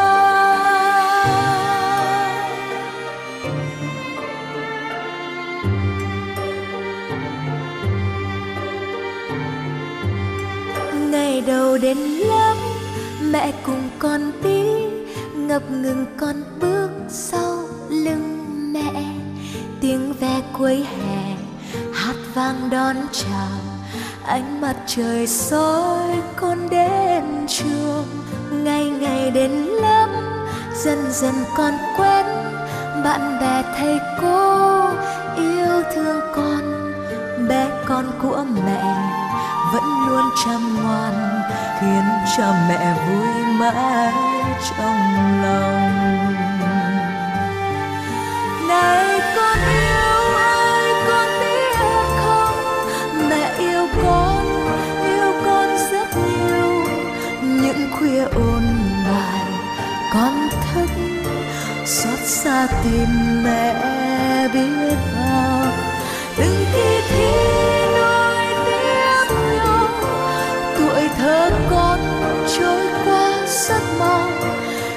chỉ còn mẹ, mai sau sẽ thành công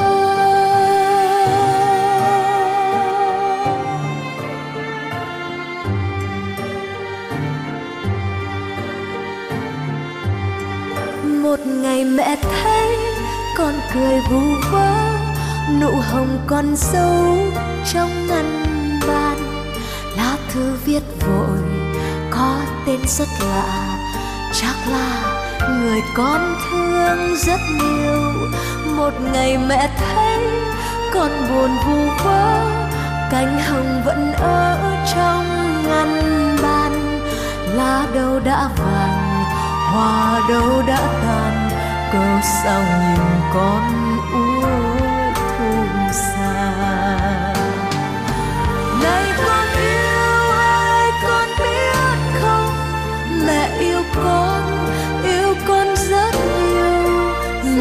kỷ niệm lần đầu yêu.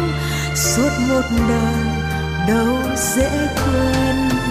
Vầng trăng kia sẽ sưởi ấm con và sau cơn mưa nắng sẽ trong sẽ có một người yêu con hơn mẹ yêu.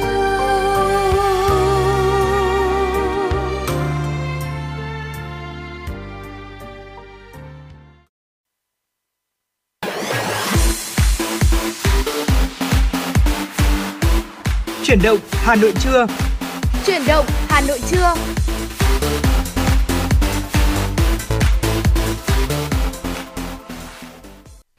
Vâng thưa quý vị, à, ngay bây giờ sẽ là tiếp tục với chương trình truyền động Hà Nội trưa. Tuấn Kỳ và Trọng Khương đã quay trở lại rồi đây. Và ngay bây giờ thì sẽ là tiếp tục dòng chảy tin tức cùng với chúng tôi. Vâng, xin mời anh à, Trọng Khương ạ. Thưa quý vị, theo chương trình kỳ họp bất thường lần thứ nhất Quốc hội khóa 15, hôm nay Quốc hội thảo luận trực tuyến về dự thảo nghị quyết về chính sách tài khóa tiền tệ để hỗ trợ chương trình phục hồi và phát triển kinh tế xã hội. Tiếp đó, Quốc hội thảo luận về dự thảo nghị quyết thí điểm một số cơ chế, chính sách đặc thù phát triển thành phố Cần Thơ. Trước đó, trong phiên họp buổi hôm qua, các đại biểu Quốc hội thảo luận tại 72 tổ, trong đó có 10 tổ tại nhà Quốc hội và 62 tổ tại các tỉnh, thành phố trực thuộc Trung ương về dự án luật sửa đổi, bổ sung một số điều của luật đầu tư công, luật đầu tư theo phương thức đối tác công tư, luật đầu tư, luật đấu thầu, luật điện lực, luật doanh nghiệp, luật thuế tiêu thụ đặc biệt và luật thi hành án dân sự. Đa số ý kiến phát biểu của đại biểu Quốc hội tập trung về sự cần thiết, quan điểm xây dựng dự án luật, phạm vi sửa đổi, bổ sung luật, hồ sơ dự án luật, tính hợp hiến, hợp pháp và tính thống nhất của dự thảo luật với hệ thống pháp luật Việt Nam. Các nội dung sửa đổi, bổ sung cụ thể của 8 luật về hiệu lực thi hành và điều khoản chuyển tiếp của luật. Tại phiên thảo luận tổ, nhiều ý kiến đại biểu tán thành với sự cần thiết ban hành luật nhằm kịp thời tháo gỡ khó khăn, vướng mắc về cơ chế, chính sách, quy trình, thủ tục thúc đẩy đầu tư, hỗ trợ sản xuất, kinh doanh, đẩy mạnh phân cấp, phân quyền, thể chế hóa các văn kiện của Đảng và thực hiện các nghị quyết của Quốc hội. Đồng thời cho rằng đây là dự án luật lớn, tổng hợp nhiều chính sách quan trọng thuộc các lĩnh vực khác nhau. Việc xem xét cho ý kiến và thông qua dự án luật thể hiện sự nỗ lực, quyết tâm cao của chính phủ và sự chủ động, năng động của Quốc hội đảm bảo tính kịp thời, tinh thần đồng hành với chính phủ để tháo gỡ những điểm nghẽn, khó khăn về thể chế, khơi thông các nguồn lực, tạo điều kiện thuận lợi cho các thành phần kinh tế phát triển vì lợi ích của đất nước, đáp ứng sự mong mỏi của doanh nghiệp và người dân, góp phần phục hồi và phát triển kinh tế sau đại dịch. Thưa quý vị là trong phiên họp buổi chiều cùng ngày thì Quốc hội thảo luận về tổ tại tổ về chủ trương đầu tư dự án xây dựng công trình đường bộ cao tốc Bắc Nam phía Đông giai đoạn 2021-2025, dự thảo nghị quyết thí điểm một số cơ chế chính sách đặc thù phát triển thành phố Cần Thơ.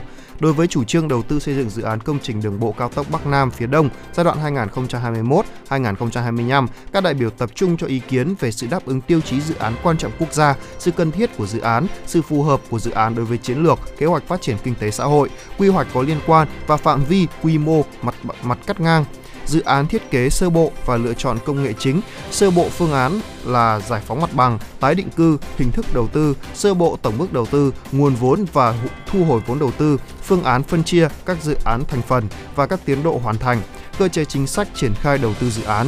Đối với dự thảo nghị quyết thí điểm một số cơ chế chính sách đặc thù phát triển thành phố Cần Thơ, các đại biểu tập trung cho ý kiến về sự cần thiết ban hành nghị quyết, thẩm quyền ban nghị quyết, về tính đầy đủ hợp lý của hồ sơ tịnh, hồ sơ trình, phạm vi chính sách trong dự thảo nghị quyết, quản lý tài chính, ngân sách nhà nước, quản lý đất đai, quy hoạch về thu nhập của cán bộ, công chức, viên chức. Về dự án nạo vét kết hợp thu hồi sản phẩm à, luồng hàng hải, Định An, Cần Thơ, khu liên kết sản xuất, chế biến và tiêu thụ sản phẩm nông nghiệp vùng đồng bằng sông Cửu Long tại Cần Thơ, điều khoản chuyển tiếp và hiệu lực thi hành nghị quyết. Thưa quý vị, tối qua tại Hà Nội, Trung ương Đoàn Thanh niên Cộng sản Hồ Chí Minh phối hợp với Bộ Nội vụ tổ chức lễ tuyên dương cán bộ công chức viên chức trẻ giỏi toàn quốc lần thứ 8 năm 2021. Năm 2021 có 250 hồ sơ đề cử của 47 đơn vị gửi về Trung ương Đoàn đề nghị xét chọn tuyên dương cán bộ công chức viên chức trẻ giỏi toàn quốc lần thứ 8. Từ đó, Ban Bí thư Trung ương Đoàn đã lựa chọn quyết định tuyên dương 44 cá nhân tiêu biểu có nhiều thành tích xuất sắc trong tham gia cải cách hành chính, có nhiều sáng kiến sáng tạo trong lao động, sản xuất, công tác phục vụ nhân dân được triển khai trong các cơ quan, đơn vị, tiêu biểu trong thực hiện đạo đức công vụ, xây dựng văn minh công sở. Thay mặt lãnh đạo Đảng, Nhà nước, Phó Chủ tịch Thường trực Quốc hội Trần Thanh Mẫn chúc mừng biểu dương 44 cán bộ công chức viên chức trẻ giỏi được vinh danh năm nay. Đồng thời, ông Trần Thanh Mẫn cũng đánh giá cao việc Trung ương Đoàn và Bộ Nội vụ đã phối hợp tổ chức giải thưởng cán bộ công chức viên chức trẻ giỏi. Khẳng định Đảng, Nhà nước và nhân dân luôn đánh giá cao vai trò, phẩm chất sáng tạo của thanh niên, Phó Chủ tịch Thường trực Quốc hội cho rằng các cán bộ, công chức, viên chức trẻ giỏi được vinh danh lần này là những tấm gương tiêu biểu thành công trong học tập, công tác, nghiên cứu khoa học, lao động sản xuất, kinh doanh và hội nhập quốc tế, đại diện cho hàng trăm ngàn cán bộ, công chức, viên chức trẻ của cả nước. Thưa quý vị, cũng trong chiều ngày hôm qua tại Hà Nội, Liên hiệp các tổ chức hữu nghị Việt Nam Hội, Hội hữu nghị Việt Nam Ấn Độ phối hợp với Đại sứ quán Ấn Độ tại Việt Nam long trọng tổ chức lễ kỷ niệm 50 năm ngày thiết lập quan hệ ngoại giao Việt Nam Ấn Độ. Tại buổi lễ thì lãnh đạo Việt Nam và Ấn Độ đều nhấn mạnh quan hệ hữu nghị truyền thống giữa hai nước có cội nguồn sâu xa trong lịch sử. Hai nước chia sẻ những mối liên hệ văn hóa và văn minh lâu dài và phong phú, cùng hướng tới nhiều giá trị chung về lòng yêu nước, truyền thống nhân văn, yêu chuộng hòa bình, tích cực ủng hộ lẫn nhau trong đấu tranh giành dựng độc lập dân tộc, xây dựng bảo vệ đất nước. Phó Tổng thống Ấn Độ MVKA Naidu khẳng định Ấn Độ coi Việt Nam như trụ cột chính trong chính sách hành động hướng đông và là đối tác quan trọng trong tầm nhìn Ấn Độ Thái Bình Dương.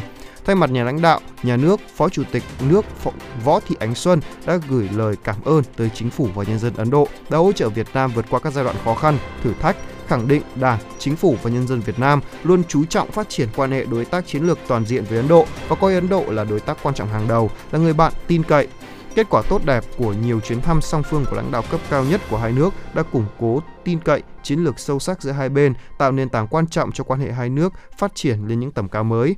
Phó Chủ tịch nước đề nghị là các cơ quan, tổ chức, doanh nghiệp và nhân dân hai nước cần phối hợp chặt chẽ hơn nữa, phát huy vị thế, vai trò và tiềm năng của mỗi nước, tận dụng tốt các cơ hội hợp tác trên các lĩnh vực ưu tiên như là công nghệ thông tin, đổi mới sáng tạo, chuyển đổi số, y tế, du lịch, kinh tế xanh, đáp ứng phó biến đổi khí hậu và giao lưu nhân dân nhằm phát huy thế mạnh của hai nước để phục hồi kinh tế, phát triển bền vững sau đại dịch Covid-19.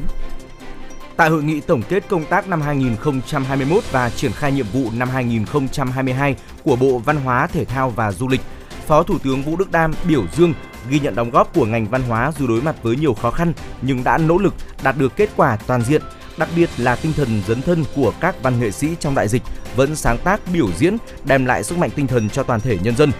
Trong năm 2022, Phó Thủ tướng nhấn mạnh phải đẩy mạnh số hóa, chuẩn bị tốt cho SEA Games 31, nắm bắt thời cơ phát triển du lịch, đặc biệt phải làm sao để tinh thần đoàn kết tương thân tương ái đã được khơi dậy mạnh mẽ trong đại dịch sẽ tiếp tục được duy trì lâu dài Vâng thưa quý vị, vừa rồi là một số thông tin chúng tôi muốn gửi đến cho quý vị. Còn ngay bây giờ, trước khi đến với những phần tiếp theo của chương trình, mời quý vị cùng thưởng thức một giai điệu âm nhạc.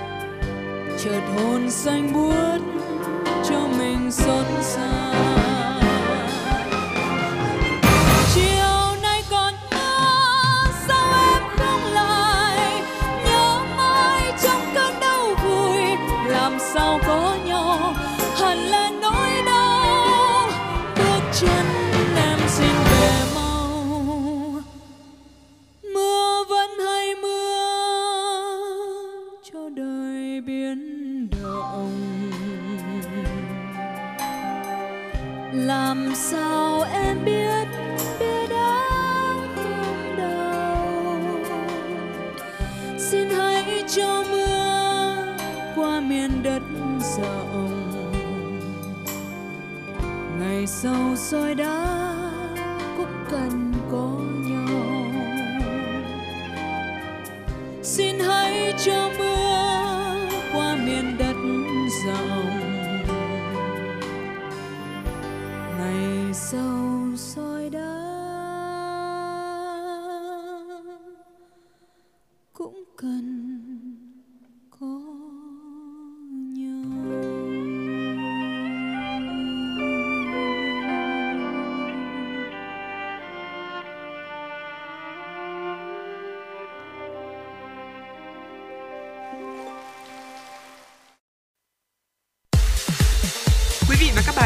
chuyến bay mang số hiệu FM96. Hãy thư giãn, chúng tôi sẽ cùng bạn trên mọi cung đường. Hãy giữ sóng và tương tác với chúng tôi theo số điện thoại 024 3773 6688. Quý vị và các bạn đang quay trở lại với chuyển động Hà Nội trưa. Tiếp nối chương trình hãy cùng dành thời gian cập nhật lắng nghe một số thông tin thời sự đáng chú ý. Chiều qua, đoàn đại biểu Quốc hội thành phố Hà Nội tổ chức hội nghị tổng kết kết quả hoạt động năm 2021 và triển khai nhiệm vụ công tác năm 2022. Sau khi các đại biểu thảo luận về kết quả hoạt động trong năm 2021 và nhiệm vụ công tác năm 2022, Phó Bí thư Thành ủy, Chủ tịch Hội đồng nhân dân thành phố Nguyễn Ngọc Tuấn, Phó trưởng đoàn đại biểu Quốc hội thành phố Hà Nội biểu dương đánh giá cao sự tham gia tích cực của các đại biểu Quốc hội đoàn thành phố Hà Nội trong năm 2021, một năm diễn ra nhiều sự kiện trọng đại của đất nước cũng như thủ đô Hà Nội trong bối cảnh dịch Covid-19 diễn biến phức tạp. Về nhiệm vụ trọng tâm trong năm 2022, đồng chí Nguyễn Ngọc Tuấn yêu cầu các đại biểu cần tập trung thực hiện tốt và nâng cao chất lượng công tác tiếp xúc cử tri định kỳ, tiếp xúc cử tri chuyên đề, đồng thời tổ chức đoàn giám sát chuyên đề theo nghị quyết của Quốc hội và Ủy ban Thường vụ Quốc hội, không ngừng đổi mới nâng cao hiệu quả công tác. Cùng với đó, đồng chí Nguyễn Ngọc Tuấn mong muốn các đại biểu Quốc hội đoàn thành phố Hà Nội tích cực tham gia, có nhiều đóng góp trong việc xây dựng luật thủ đô sửa đổi. Thưa quý vị, tại Hà Nội, Ủy viên Ban Thường vụ Thành ủy Nguyễn Lan Hương, Chủ tịch Ủy ban Mặt trận Tổ quốc thành phố chủ trì chuyển giao kinh phí đợt 5 từ chương trình sóng và máy tính cho em đến mặt, mặt trận các quận huyện để hỗ trợ mua máy tính cho học sinh hoàn cảnh khó khăn. Trong đợt này thì Ủy ban Mặt trận Tổ quốc thành phố đã tiếp tục phân bổ 8,69 tỷ đồng từ chương trình sóng và máy tính cho em đến Mặt trận Tổ quốc 25 quận huyện để hỗ trợ mua máy vi tính, trao tặng 1.025 học 23 học sinh thuộc diện là hộ nghèo, cận nghèo, hoàn cảnh đặc biệt khó khăn, mỗi em một bộ máy vi tính trị giá 8,5 triệu đồng. Nhấn mạnh ý nghĩa nhân văn và sự lan tỏa tinh thần nhân ái của chương trình sóng và máy tính cho em, Chủ tịch Mặt trận thành phố Nguyễn Lan Hương đề nghị các quận huyện tiếp nhận kinh phí đợt này, khẩn trương hoàn thành việc mua và trao tặng máy tính cho các em học sinh. Đồng thời lại đề nghị là mặt trận các quận huyện thị xã tiếp tục tuyên truyền, vận động ủng hộ chương trình sóng và máy tính cho em để có nhiều hơn nguồn lực hỗ trợ thiết bị học trực tuyến cho các thầy cô và học sinh trong hoàn cảnh khó khăn, đảm bảo bình đẳng trong tiếp cận phương thức dạy và học mới. Cũng tại chương trình thì mặt trận Tổ quốc thành phố đã trao tặng 50 máy tính bảng cho học sinh là con của các y bác sĩ hoàn cảnh khó khăn, trao tặng 30 máy tính bảng cho học sinh khuyết tật tại các trường tiểu học Bình Minh, trung học cơ sở dân lập dạy trẻ câm điếc nhưng nhân chính trường phổ thông cơ sở xã đàn Thưa quý vị, ngày hôm qua, cơ quan hợp tác quốc tế Hàn Quốc COICA đã trao tặng 6,3 triệu bơm kim tiêm y tế dùng một lần cho Viện Vệ sinh Dịch tễ Trung ương. Gói tài trợ này là một phần trong 42,5 triệu bơm kim tiêm trị giá 2,5 triệu đô la Mỹ do chính phủ Hàn Quốc tài trợ cho Bộ Y tế Việt Nam thông qua COICA. Toàn bộ bơm kim tiêm này sẽ được sử dụng cho công tác tiêm chủng phòng COVID-19 tại Việt Nam. Ông Cho Han Đương, Giám đốc Quốc gia COICA Việt Nam cho biết, Hàn Quốc cam kết thực hiện nỗ lực đoàn kết và hợp tác quốc tế nhằm kiểm soát dịch COVID-19. Trong bối cảnh hiện nay, nguồn bơm kim tiêm tài trợ này nhằm giúp Việt Nam đẩy mạnh chương trình tiêm chủng và đẩy lùi dịch bệnh. Ông Châu Hàng Đương hy vọng sự hỗ trợ này của COICA sẽ đóng góp hiệu quả vào chương trình tiêm chủng phòng COVID-19 tại Việt Nam. Thưa quý vị, theo tin từ Sở Y tế Hà Nội thì tính đến tối ngày hôm qua, hiện thành phố có hơn 37.500 F0 đang điều trị, trong đó có khoảng 27.000 F0 đang theo dõi điều trị tại nhà. Sở Y tế thành phố Hà Nội đã chuẩn bị gần 19.000 túi thuốc C gồm có vi, có thuốc kháng virus, Monupiravir và điều trị COVID-19 thể nhẹ. Đến nay thì Sở đã cấp phát 12.000 túi thuốc này về cho các đơn vị, trong đó có 10.000 F0 điều trị tại nhà đủ điều kiện được cấp. Theo Sở Y tế Hà Nội thì các F0 điều trị tại Hà nhà tại ở Hà Nội được ờ, cấp phát túi thuốc bao gồm 3 gói A, B, C sử dụng tùy thuộc vào các triệu chứng của bệnh nhân. Cụ thể là gói thuốc A là những thuốc thông dụng bao gồm là thuốc hạ sốt và vitamin nâng cao thể trạng. Sở Y tế Hà Nội được các doanh nghiệp trên địa bàn hỗ trợ và cấp phát cho các trung tâm y tế quận, huyện, thị xã 11.700 túi thuốc A. Đối với gói B bao gồm các loại thuốc kháng viêm và các thuốc chống đông dùng khi có chỉ định của nhân viên y tế. Các đơn vị chủ động cấp phát gói thuốc này cho bệnh nhân. Với gói thuốc C có thuốc kháng virus Monupiravir theo quy định của Sở Y tế Hà Nội, F0 được tham gia chương trình sử dụng thuốc kháng virus Monupiravir có có kiểm có có kiểm soát trên cộng đồng người mắc COVID-19 e là F0, thể nhẹ là người có kết quả xét nghiệm bằng test nhanh kháng nguyên hoặc RT-PCR dương tính trong vòng 5 ngày từ 18 tuổi trở lên, cam kết đồng ý tham gia chương trình bằng văn bản hoặc không có trợ các chống chỉ định dùng thuốc.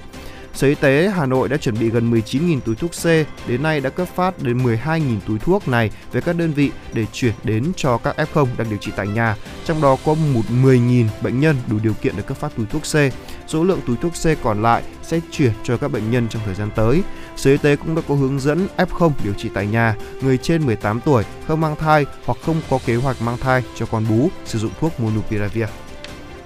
Thưa quý vị, tại quận Đống Đa, mỗi ngày quận này ghi nhận trung bình thêm hơn 100 F0 mới. Ông Nguyễn Đức Tuấn, giám đốc trung tâm y tế quận cho biết, 100% F0 điều trị tại nhà được cấp thuốc, được cấp túi thuốc A. Trung tâm chuẩn bị các túi thuốc B để cấp khi phát cho bệnh nhân có dấu hiệu. Riêng với túi thuốc C được quản lý chặt chẽ và số lượng có hạn nên ban đầu ưu tiên sử dụng cho những F0 cao tuổi, bệnh nền. Theo hướng dẫn của Sở Y tế, mỗi F0 điều trị tại nhà đủ điều kiện được phát 40 viên Monupiravir 200mg, ngày uống 2 lần, mỗi lần 800mg, 4 viên, uống trong 5 ngày liên tục. Theo phân luồng tiếp nhận điều trị người bệnh COVID-19 lần thứ 6 được Sở Y tế Hà Nội ban hành ngày mùng 6 tháng 1, F0 điều trị tại nhà là nhóm những người từ 3 tháng tuổi đến dưới 49 tuổi, chưa phát hiện bệnh nền, tiêm đủ vaccine, không mang thai, sức khỏe chưa có dấu hiệu bất thường, SPO2 từ 97% trở lên. Ông Khổng Minh Tuấn, Phó Giám đốc Trung tâm Kiểm soát Bệnh tật CDC Hà Nội cho rằng Monupiravir là hoạt chất có tác dụng kháng virus, đang trong giai đoạn thử nghiệm và chưa được cấp phép lưu hành tại Việt Nam. Do đó, việc sử dụng gói thuốc C phải tuân thủ đúng hướng dẫn của bác sĩ. Khi sử dụng thuốc không đúng chỉ định hoặc sử dụng thuốc tùy tiện sẽ dẫn đến hệ quả nghiêm trọng. Vâng thưa quý vị, ngay bây giờ trước khi đến với ờ, những phần tiếp theo của chương trình, xin mời quý vị cùng thưởng thức ca khúc Phía sau một cô gái do giọng ca của Subin Hoàng Sơn thể hiện.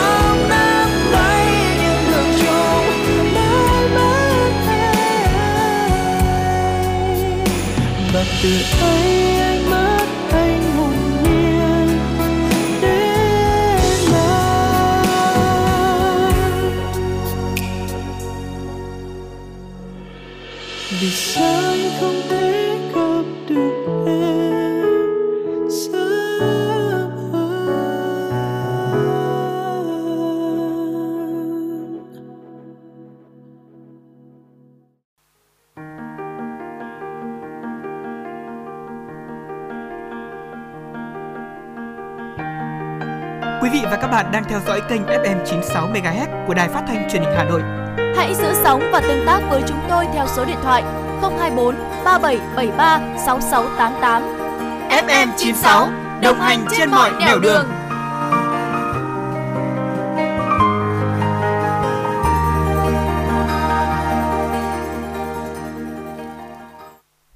vị và các bạn đang quay trở lại với chuyển động Hà Nội trưa và tiếp nối chương trình hãy cùng chúng tôi đến với một số thông tin thời sự về kinh tế đáng chú ý. Theo Bộ Công Thương, EU hiện là thị trường xuất khẩu hạt điều lớn thứ hai của Việt Nam. Tỷ trọng xuất khẩu chiếm 23% tổng lượng và 22% tổng giá trị toàn ngành. Do đó, tăng trưởng xuất khẩu hạt điều sang EU đóng góp đáng kể vào mức tăng trưởng chung toàn ngành. Năm 2021, ngành điều Việt Nam chịu ảnh hưởng tiêu cực kép do tình trạng thiếu nhân công và chi phí cước vận tải biển tăng cao, nhưng vẫn ghi nhận mức tăng trưởng khả quan. Theo ước tính, xuất khẩu hạt điều của Việt Nam năm 2021 sang thị trường EU đạt 135.000 tấn, trị giá 816 triệu đô la Mỹ, tăng 16,5% về lượng và tăng 7,9% về trị giá so với năm 2020. Về cơ cấu thị trường, ngành điều Việt Nam xuất khẩu sang 23 thị trường thành viên EU. Triển vọng xuất khẩu năm 2022 được kỳ vọng sẽ tăng khoảng 15% về lượng và tăng 10% về trị giá so với năm 2021, đạt trên 155.000 tấn, trị giá 900 triệu đô la Mỹ. Nhận định trên dựa trên yếu tố cung cầu, giá xuất khẩu có xu hướng phục hồi từ cuối năm 2021. Thưa quý vị, theo điều tra xu hướng tín dụng của các tổ chức tín dụng, mới đây do Ngân hàng Nhà nước công bố, từ nay tới tháng 6 năm 2022, các ngân hàng dự kiến tiếp tục siết chặt dòng vốn vào lĩnh vực rủi ro như đầu tư kinh doanh bất động sản, chứng khoán. Hiện các tổ chức tín dụng đã thu hẹp chênh lệch giữa lãi suất cho vay và chi phí vốn bình quân, giảm phí phi lãi suất để thúc đẩy tăng trưởng tín dụng và cũng thắt chặt hơn yêu cầu về tài sản bảo đảm. Điều khoản bổ sung trong hợp đồng yêu cầu điểm xếp hạng, tín nhiệm tối thiểu của khách hàng và hạn mức tín dụng đối với khách hàng là để đảm bảo an toàn tín dụng. Thưa quý vị, gần một tháng nữa là tới cao điểm Tết Nguyên đán 2021, nhưng giá vé khứ hồi trên trục vàng thành phố Hồ Chí Minh, Hà Nội khởi hành ngày 29 tháng 1, tức 27 tháng Chạp năm Tân Sửu và trở lại vào ngày mùng 6 tháng 2, tức mùng 6 tháng Giêng năm nhâm dần đang ở mức rẻ nhất trong nhiều năm trở lại đây. Cụ thể, Vietjet Air đang là hãng bay có giá vé Tết 2022 rẻ nhất trên hành trình này. Hãng hiện đưa ra mức giá thấp nhất là 3,1 triệu đồng đã bao gồm thuế phí, thấp hơn 1,5 triệu đồng so với cùng kỳ Tết Nguyên đán 2021. Những lựa chọn khác của hành khách trên hành trình này bao gồm Bamboo Airways 3,3 triệu đồng, Vietnam Airlines Group 4,7 đến 4,9 triệu đồng và Viettravel Airlines 5,1 triệu đồng. Trung bình giá vé mà các hãng đưa ra đang thấp hơn cùng kỳ từ 500.000 đồng tới 1 triệu đồng. Thưa quý vị, đáp ứng nhu cầu của hành khách dịp Tết Nguyên đán nhâm dần 2022 từ ngày 17 tháng 1 đến ngày 15 tháng 10, tháng 2, tức ngày 15 tháng Chạp năm Tân Sửu đến ngày 15 tháng Giêng năm nhâm dần, Vietnam Airlines nhận chuyên chở cành đào, cành mai dưới dạng hành lý ký gửi trên các chuyến bay nội địa của hãng với mức cước là 495.000 đồng trên một bó, đã bao gồm VAT. Đặc biệt là năm nay với việc là ra mắt sàn thương mại điện tử Vinamore, VnMore thì à, các à, địa chỉ như là Vin vinamore.vietnamairlines.com Vietnam Airlines mang tới cho khách hàng dịch vụ mua cành đào cành mai kèm vận chuyển tận nhà tại Hà Nội hoặc thành phố Hồ Chí Minh. Thưa quý vị, hôm qua chất lượng không khí tại Hà Nội có số uh, có ở một số khu vực có mức kém chiếm đa số. Theo khuyên cáo của Chi cục Bảo vệ môi trường Hà Nội, trong điều kiện chất lượng không khí như hiện nay, những người bình thường bắt đầu có các ảnh hưởng tới sức khỏe. Nhóm người nhạy cảm có thể gặp những vấn đề về sức khỏe nghiêm trọng hơn. Khi tham gia giao thông, mọi người cần tuân thủ triệt để luật giao thông để hạn chế ùn tắc đường. Tăng cường điều tiết giao thông tại một số khu vực có mật độ giao thông cao như Minh Khai, Phạm Văn Đồng, Hàng Đậu, vân vân. Các khu vực ngoại thành, người dân cần hạn chế đốt rác và phụ phẩm nông nghiệp. Vâng thưa quý vị, ngay bây giờ sẽ là một là một ca khúc trước, trước khi chúng ta đến với những phần tiếp theo của chương trình chuyển động Hà Nội trưa.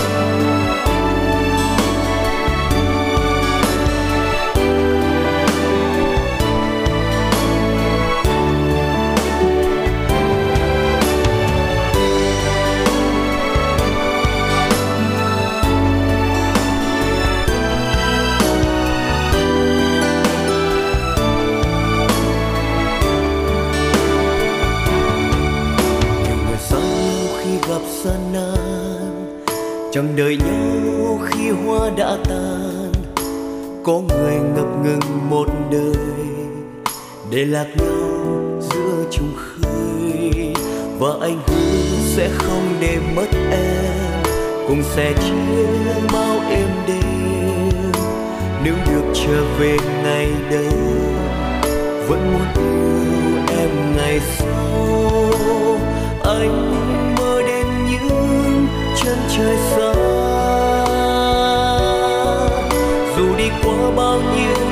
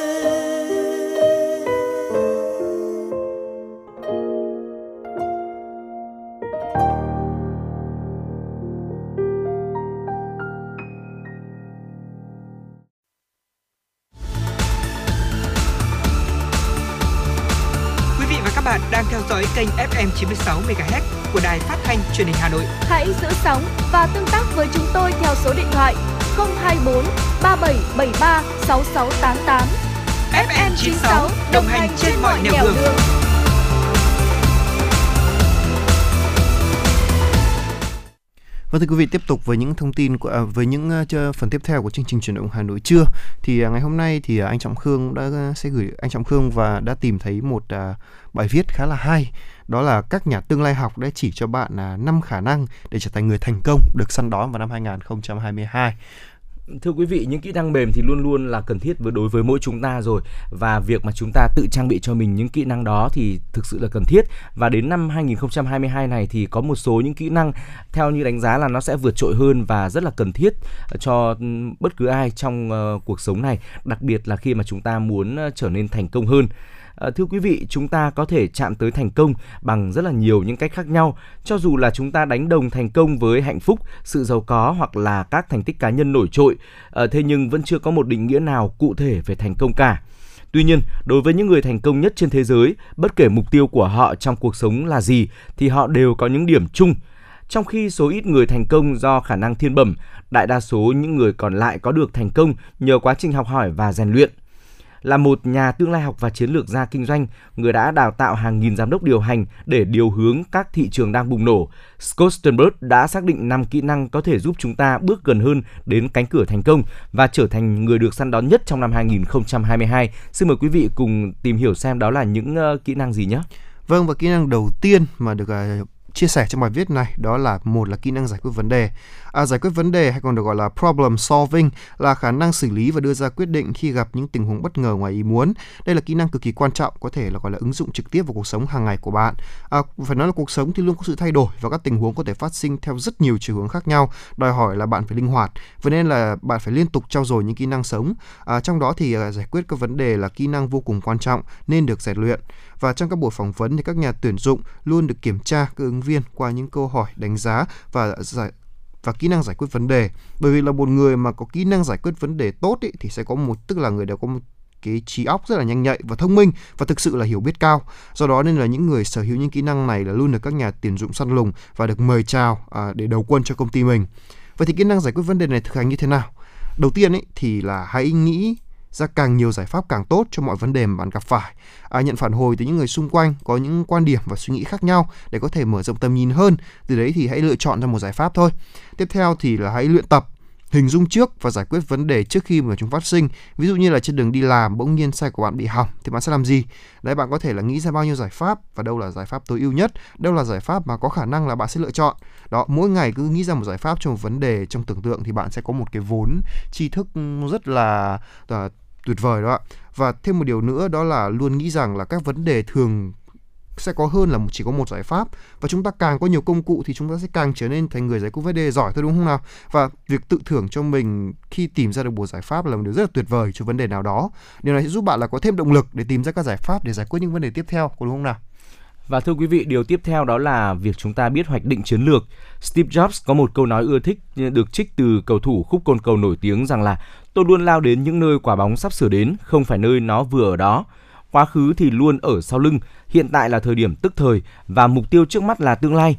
Hãy luôn biết cách điều khiển tương lai hơn là chăm chú vào quá khứ. Với một nhà quản trị, luôn phải đặt ra mọi tình huống, mọi trường hợp rồi phán đoán tìm ra phương án tối ưu để vận hành đoàn tàu của mình. Trong các tình huống ấy, phải đặt được cả những tình huống khả quan và tình huống bất lợi.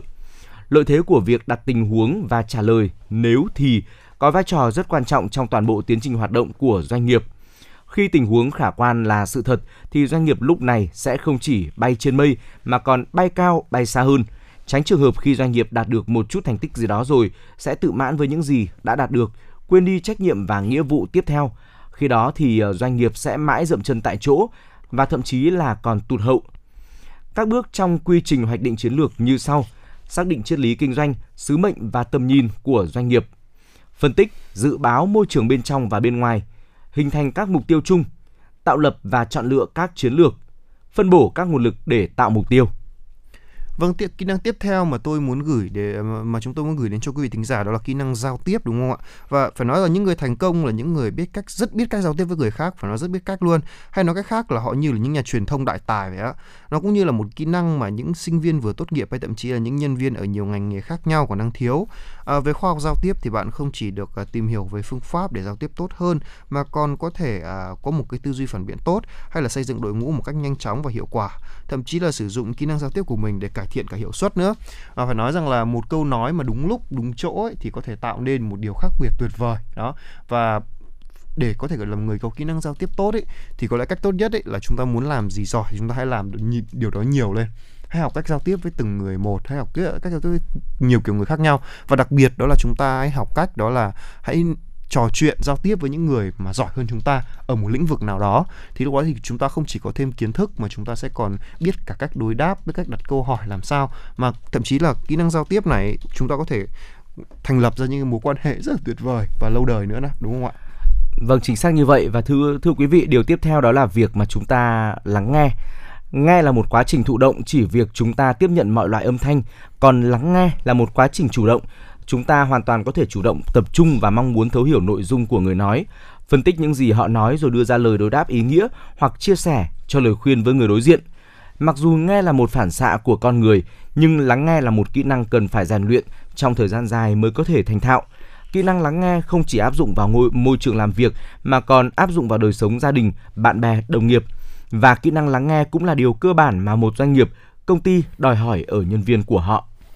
Vâng và kỹ năng cuối cùng, tôi nghĩ đây sẽ là kỹ năng cực kỳ quan trọng mà ai cũng cần thiết, đó là kỹ năng kiểm soát căng thẳng.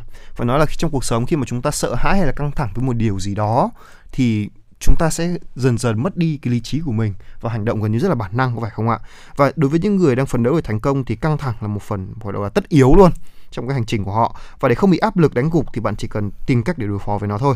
Hãy chăm sóc thật tốt bản thân dành thời gian cho những nhiệm vụ ưu tiên và hãy suy nghĩ thật tích cực nha để chúng ta có thể xóa tan căng thẳng và cải thiện hiệu suất công việc. Hay là ở người Nhật thì nó có một cái họ có một cái cách ờ, gọi là giải tỏa căng thẳng rất là tuyệt vời. Đó là khi mà căng thẳng quá ấy, chúng ta hãy thổi vào ngón tay cái. Hoặc khi căng thẳng quá thì hãy dùng tay hay là có cái bút ở đó thì cũng được. Hay vẽ một bông hoa đó thì chúng ta sẽ giảm bớt căng thẳng đi rất là nhiều và tóm lại thì hãy nhớ rằng là sẽ chẳng bao giờ là quá trễ để có thể thay đổi cuộc sống và những lý do như là tuổi tác này, thời gian hay thậm chí là kinh nghiệm cũng không thể cản bạn khao khát theo đuổi những giấc mơ đâu. Và những kế hoạch và cách sống khác đi hay sống khác đi thì cuộc đời của chúng ta chắc chắn sẽ thay đổi rồi. Và và bao giờ hành động thì có lẽ là chính thời điểm bây giờ chứ sao nữa. Nếu như mà mỗi ngày chúng ta chỉ cần thay đổi không cần quá nhiều đâu, chỉ cần một ít thôi thì chúng ta đã tiến rất gần đến bước đi rồi đúng không ạ à, giống như trong câu chuyện rùa và thỏ thì à, hãy phân tích nếu như nhìn theo một góc nhìn khác góc nhìn từ từ con rùa đi thì à, tại sao mà chúng ta biết là nguyên nhân thỏ thua là do thỏ đã không kiên định mục tiêu của mình? Và hãy nhìn vào nguyên nhân của con rùa tại sao nó thắng. Rùa có thể đi chậm nhưng rùa lại không dừng lại. Đó. Và chúng ta cứ mỗi ngày tiến một bước dù chậm thôi hay kể cả bò hay cứ tiến đến mục tiêu của mình thì không sớm thì muộn chúng ta cũng sẽ đạt đến mục tiêu đó đúng không ạ? Thưa quý vị và như Napoleon đã từng có một câu nói rất là nổi tiếng rằng là giữa người và người thì chỉ có một sự khác biệt rất nhỏ, nhưng sự khác biệt nhỏ ấy lại thành sự khác biệt rất lớn. Sự khác biệt rất nhỏ đó chính là thái độ sống tích cực hay tiêu cực, còn sự khác biệt lớn chính là thành công và thất bại. Và hy vọng rằng là với những chia sẻ của chúng tôi vừa rồi thì quý vị đã có thêm cho mình một nguồn thông tin tham khảo để mình có thể là ngày càng trau dồi những kỹ năng, hoàn thiện bản thân mình hơn để trong năm 2022 này chúng ta sẽ trở thành những người thành công, đạt được những mục tiêu, mục đích của cuộc đời chúng ta. Còn bây giờ thì trước khi đến với những nội dung tiếp theo, hãy cùng chúng tôi dành thời gian đến với âm nhạc, một món quà âm nhạc mà chúng tôi muốn gửi tặng đến quý vị cho buổi trưa ngày hôm nay.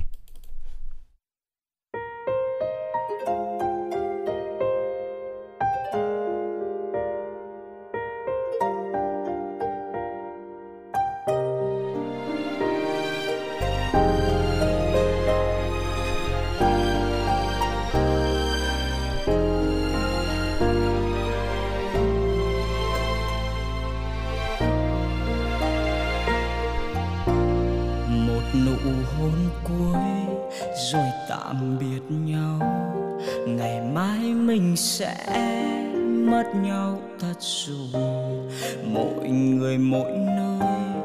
Tìm hạnh phúc mới để không ai phải phiền lụy đến ai. Dù cho ngày mai nỗi đau còn dài và yêu thương ấy sẽ không tồn tại. Ai cũng sẽ kiếm cho mình một người kề vai. Nếu như ngày xưa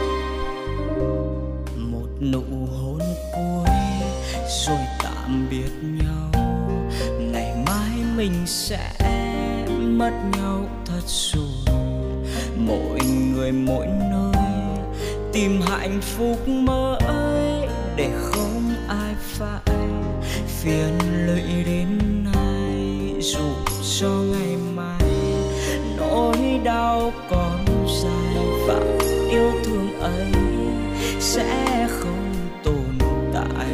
Ai cũng sẽ phải hướng đến tương lai để kiếm cho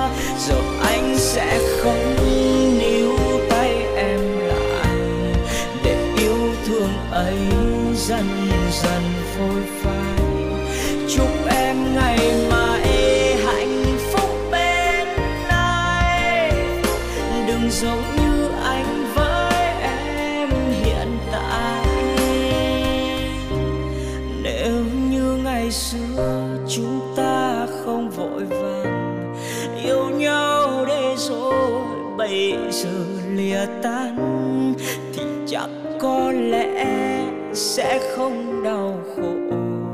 Yêu thương vụn vỡ thêm một lần nữa. Giờ anh sẽ không níu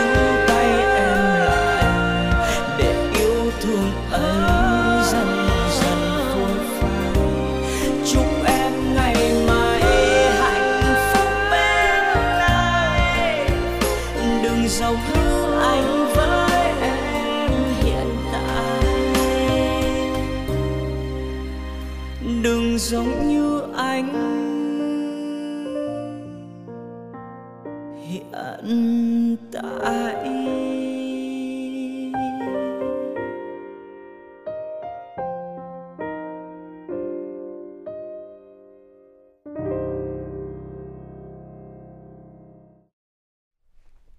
thưa quý vị, à, vừa rồi thì chúng tôi cũng đã chia sẻ với quý vị về năm gọi là bí quyết, năm điều cần thiết để có thể trở thành một người thành công đúng không ạ?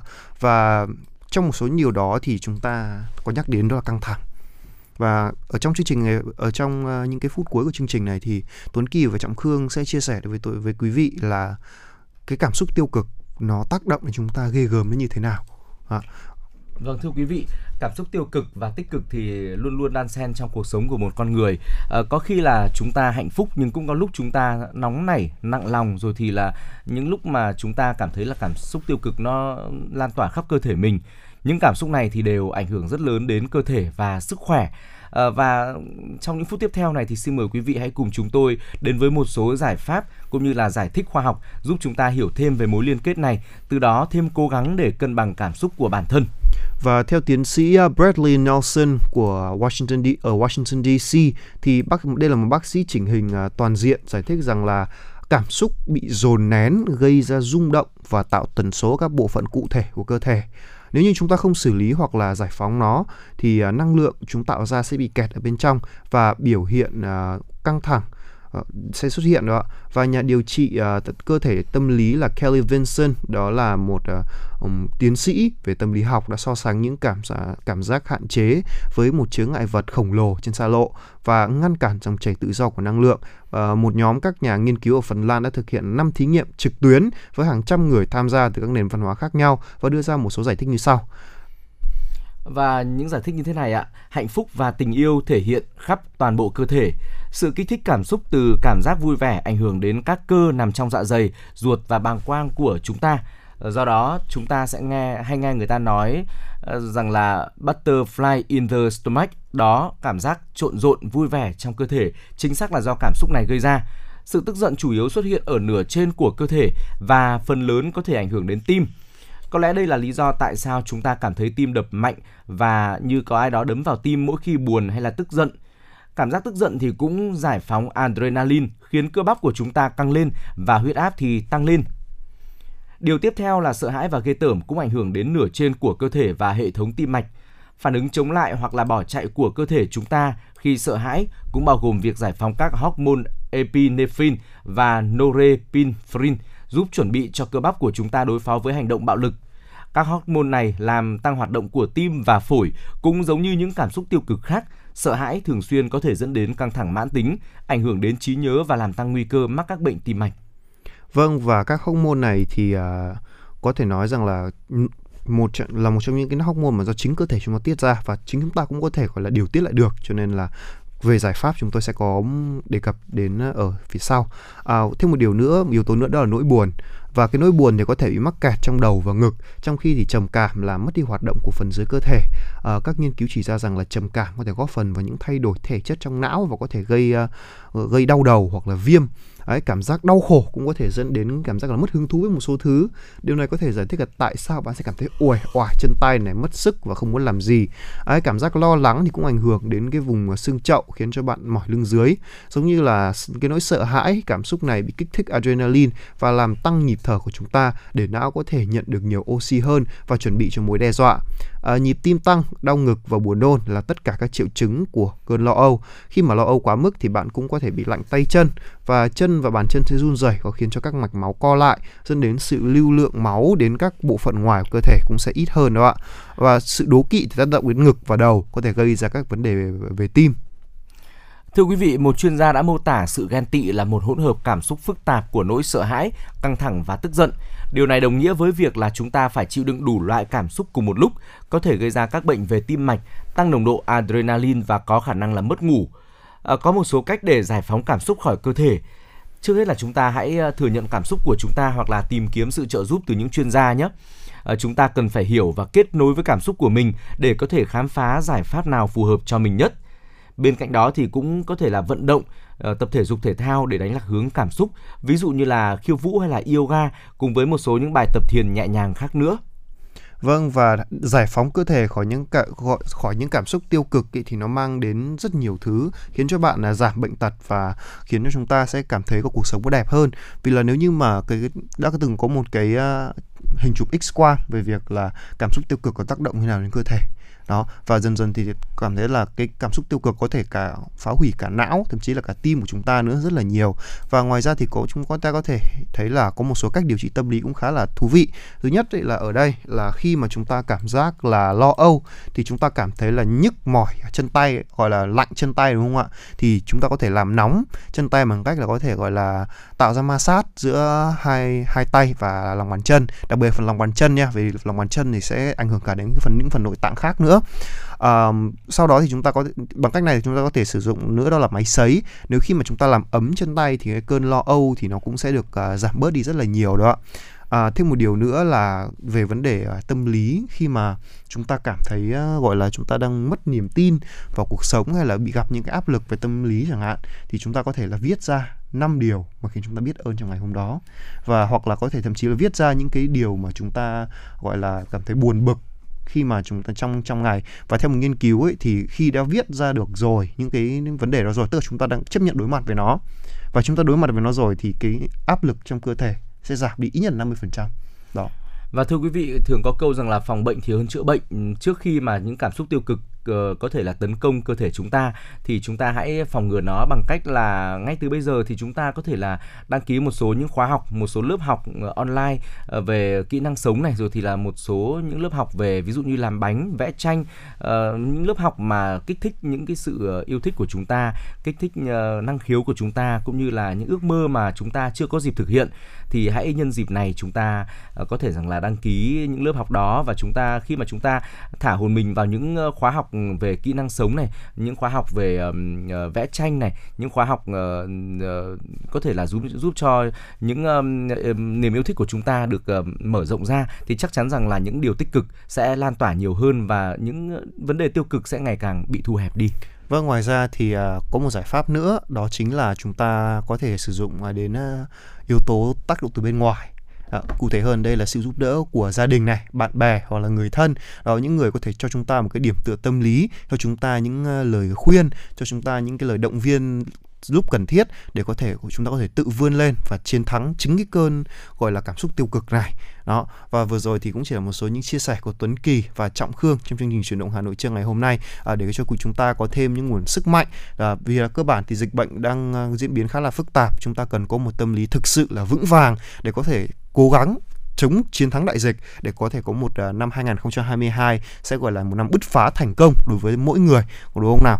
Và hy vọng rằng là chương trình của chúng tôi đã mang đến cho quý vị uh, những giây phút uh, thư giãn này có thể là một số những uh, chia sẻ có thể giúp cho cuộc sống quý vị trở nên nhẹ nhàng hơn. Nếu như quý vị có những lời những câu chuyện muốn chia sẻ với chúng tôi thì đừng ngại nhấc máy lên và gọi đến số điện thoại là 024 3773 6688 hoặc là tương tác trực tiếp trên fanpage của face, ờ, fanpage Facebook đó là chuyển động Hà Nội FM 96 để có thể là à, cùng với chúng tôi à, chia sẻ những câu chuyện của các bạn hay đơn giản hơn là chỉ gửi một lời bài hát đến cho người mình yêu thương của mình thôi đúng không ạ và thưa quý vị, ờ, nhắc đến bài hát thì ngay bây giờ chúng tôi sẽ có một ca khúc muốn gửi đến cho quý vị thay cho lời chào kết của những người làm chương trình. Rất cảm ơn quý vị đã đồng hành cùng chúng tôi trong những phút vừa qua và chúng ta sẽ còn gặp lại nhau ở những khung giờ quen thuộc của chuyển động Hà Nội.